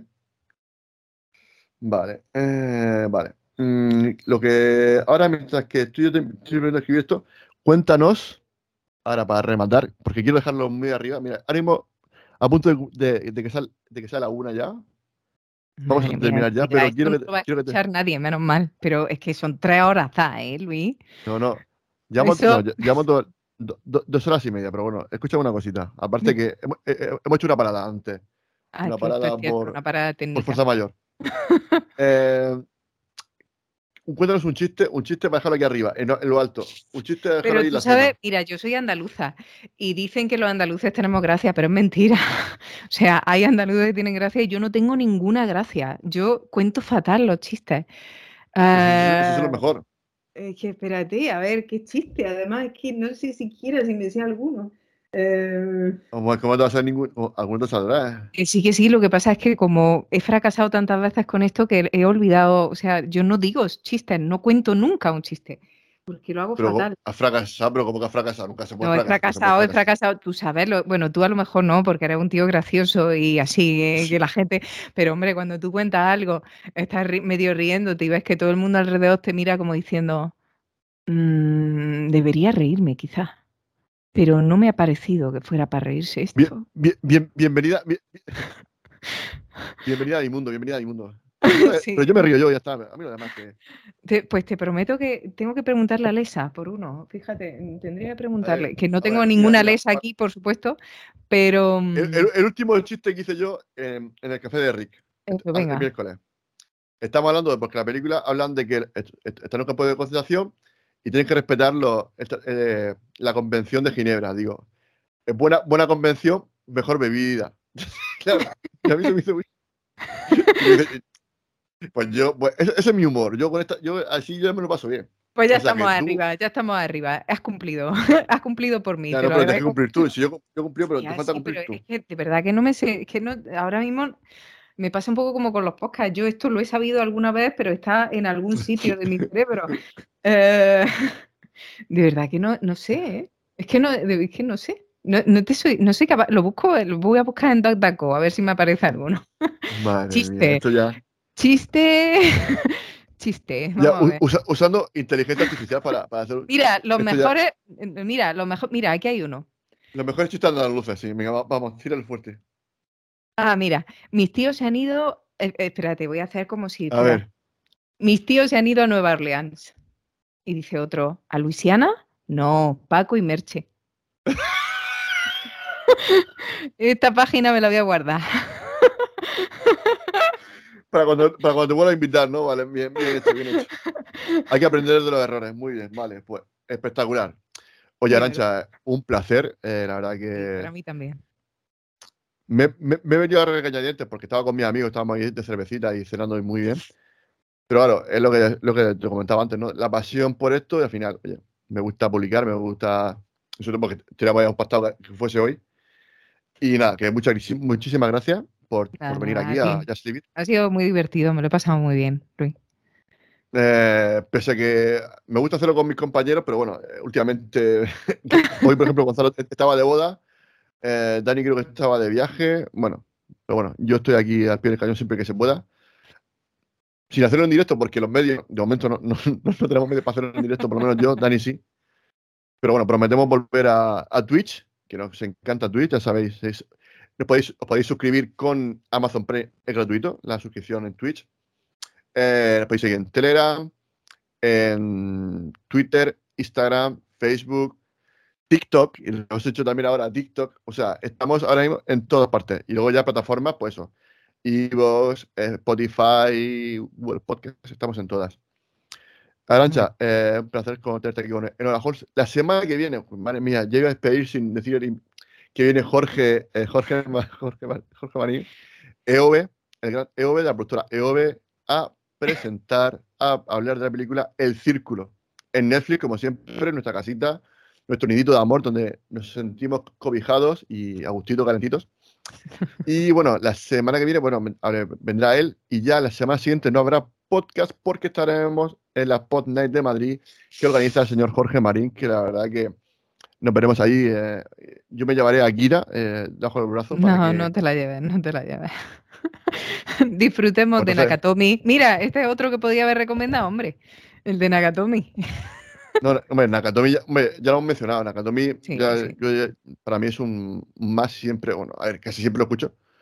Porque me gusta mucho cómo lo hacen. Tienen mucha química, lo hacen muy bien. Sí.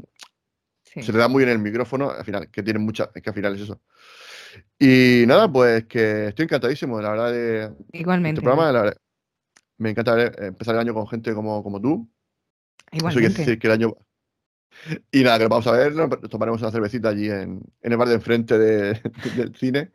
Seguro que la vas a pasar muy bien. Claro que y sí. Y nada, pues nos vemos prontito, sed buenos, aprovechad el fin de semana y, como siempre, esto ha sido todo en Just Live It, donde el cine es vida y la vida es cine. Hasta luego, adiós. Os queremos. Cada viernes tómate una marinera con Just Live It, el único programa 100% murciano.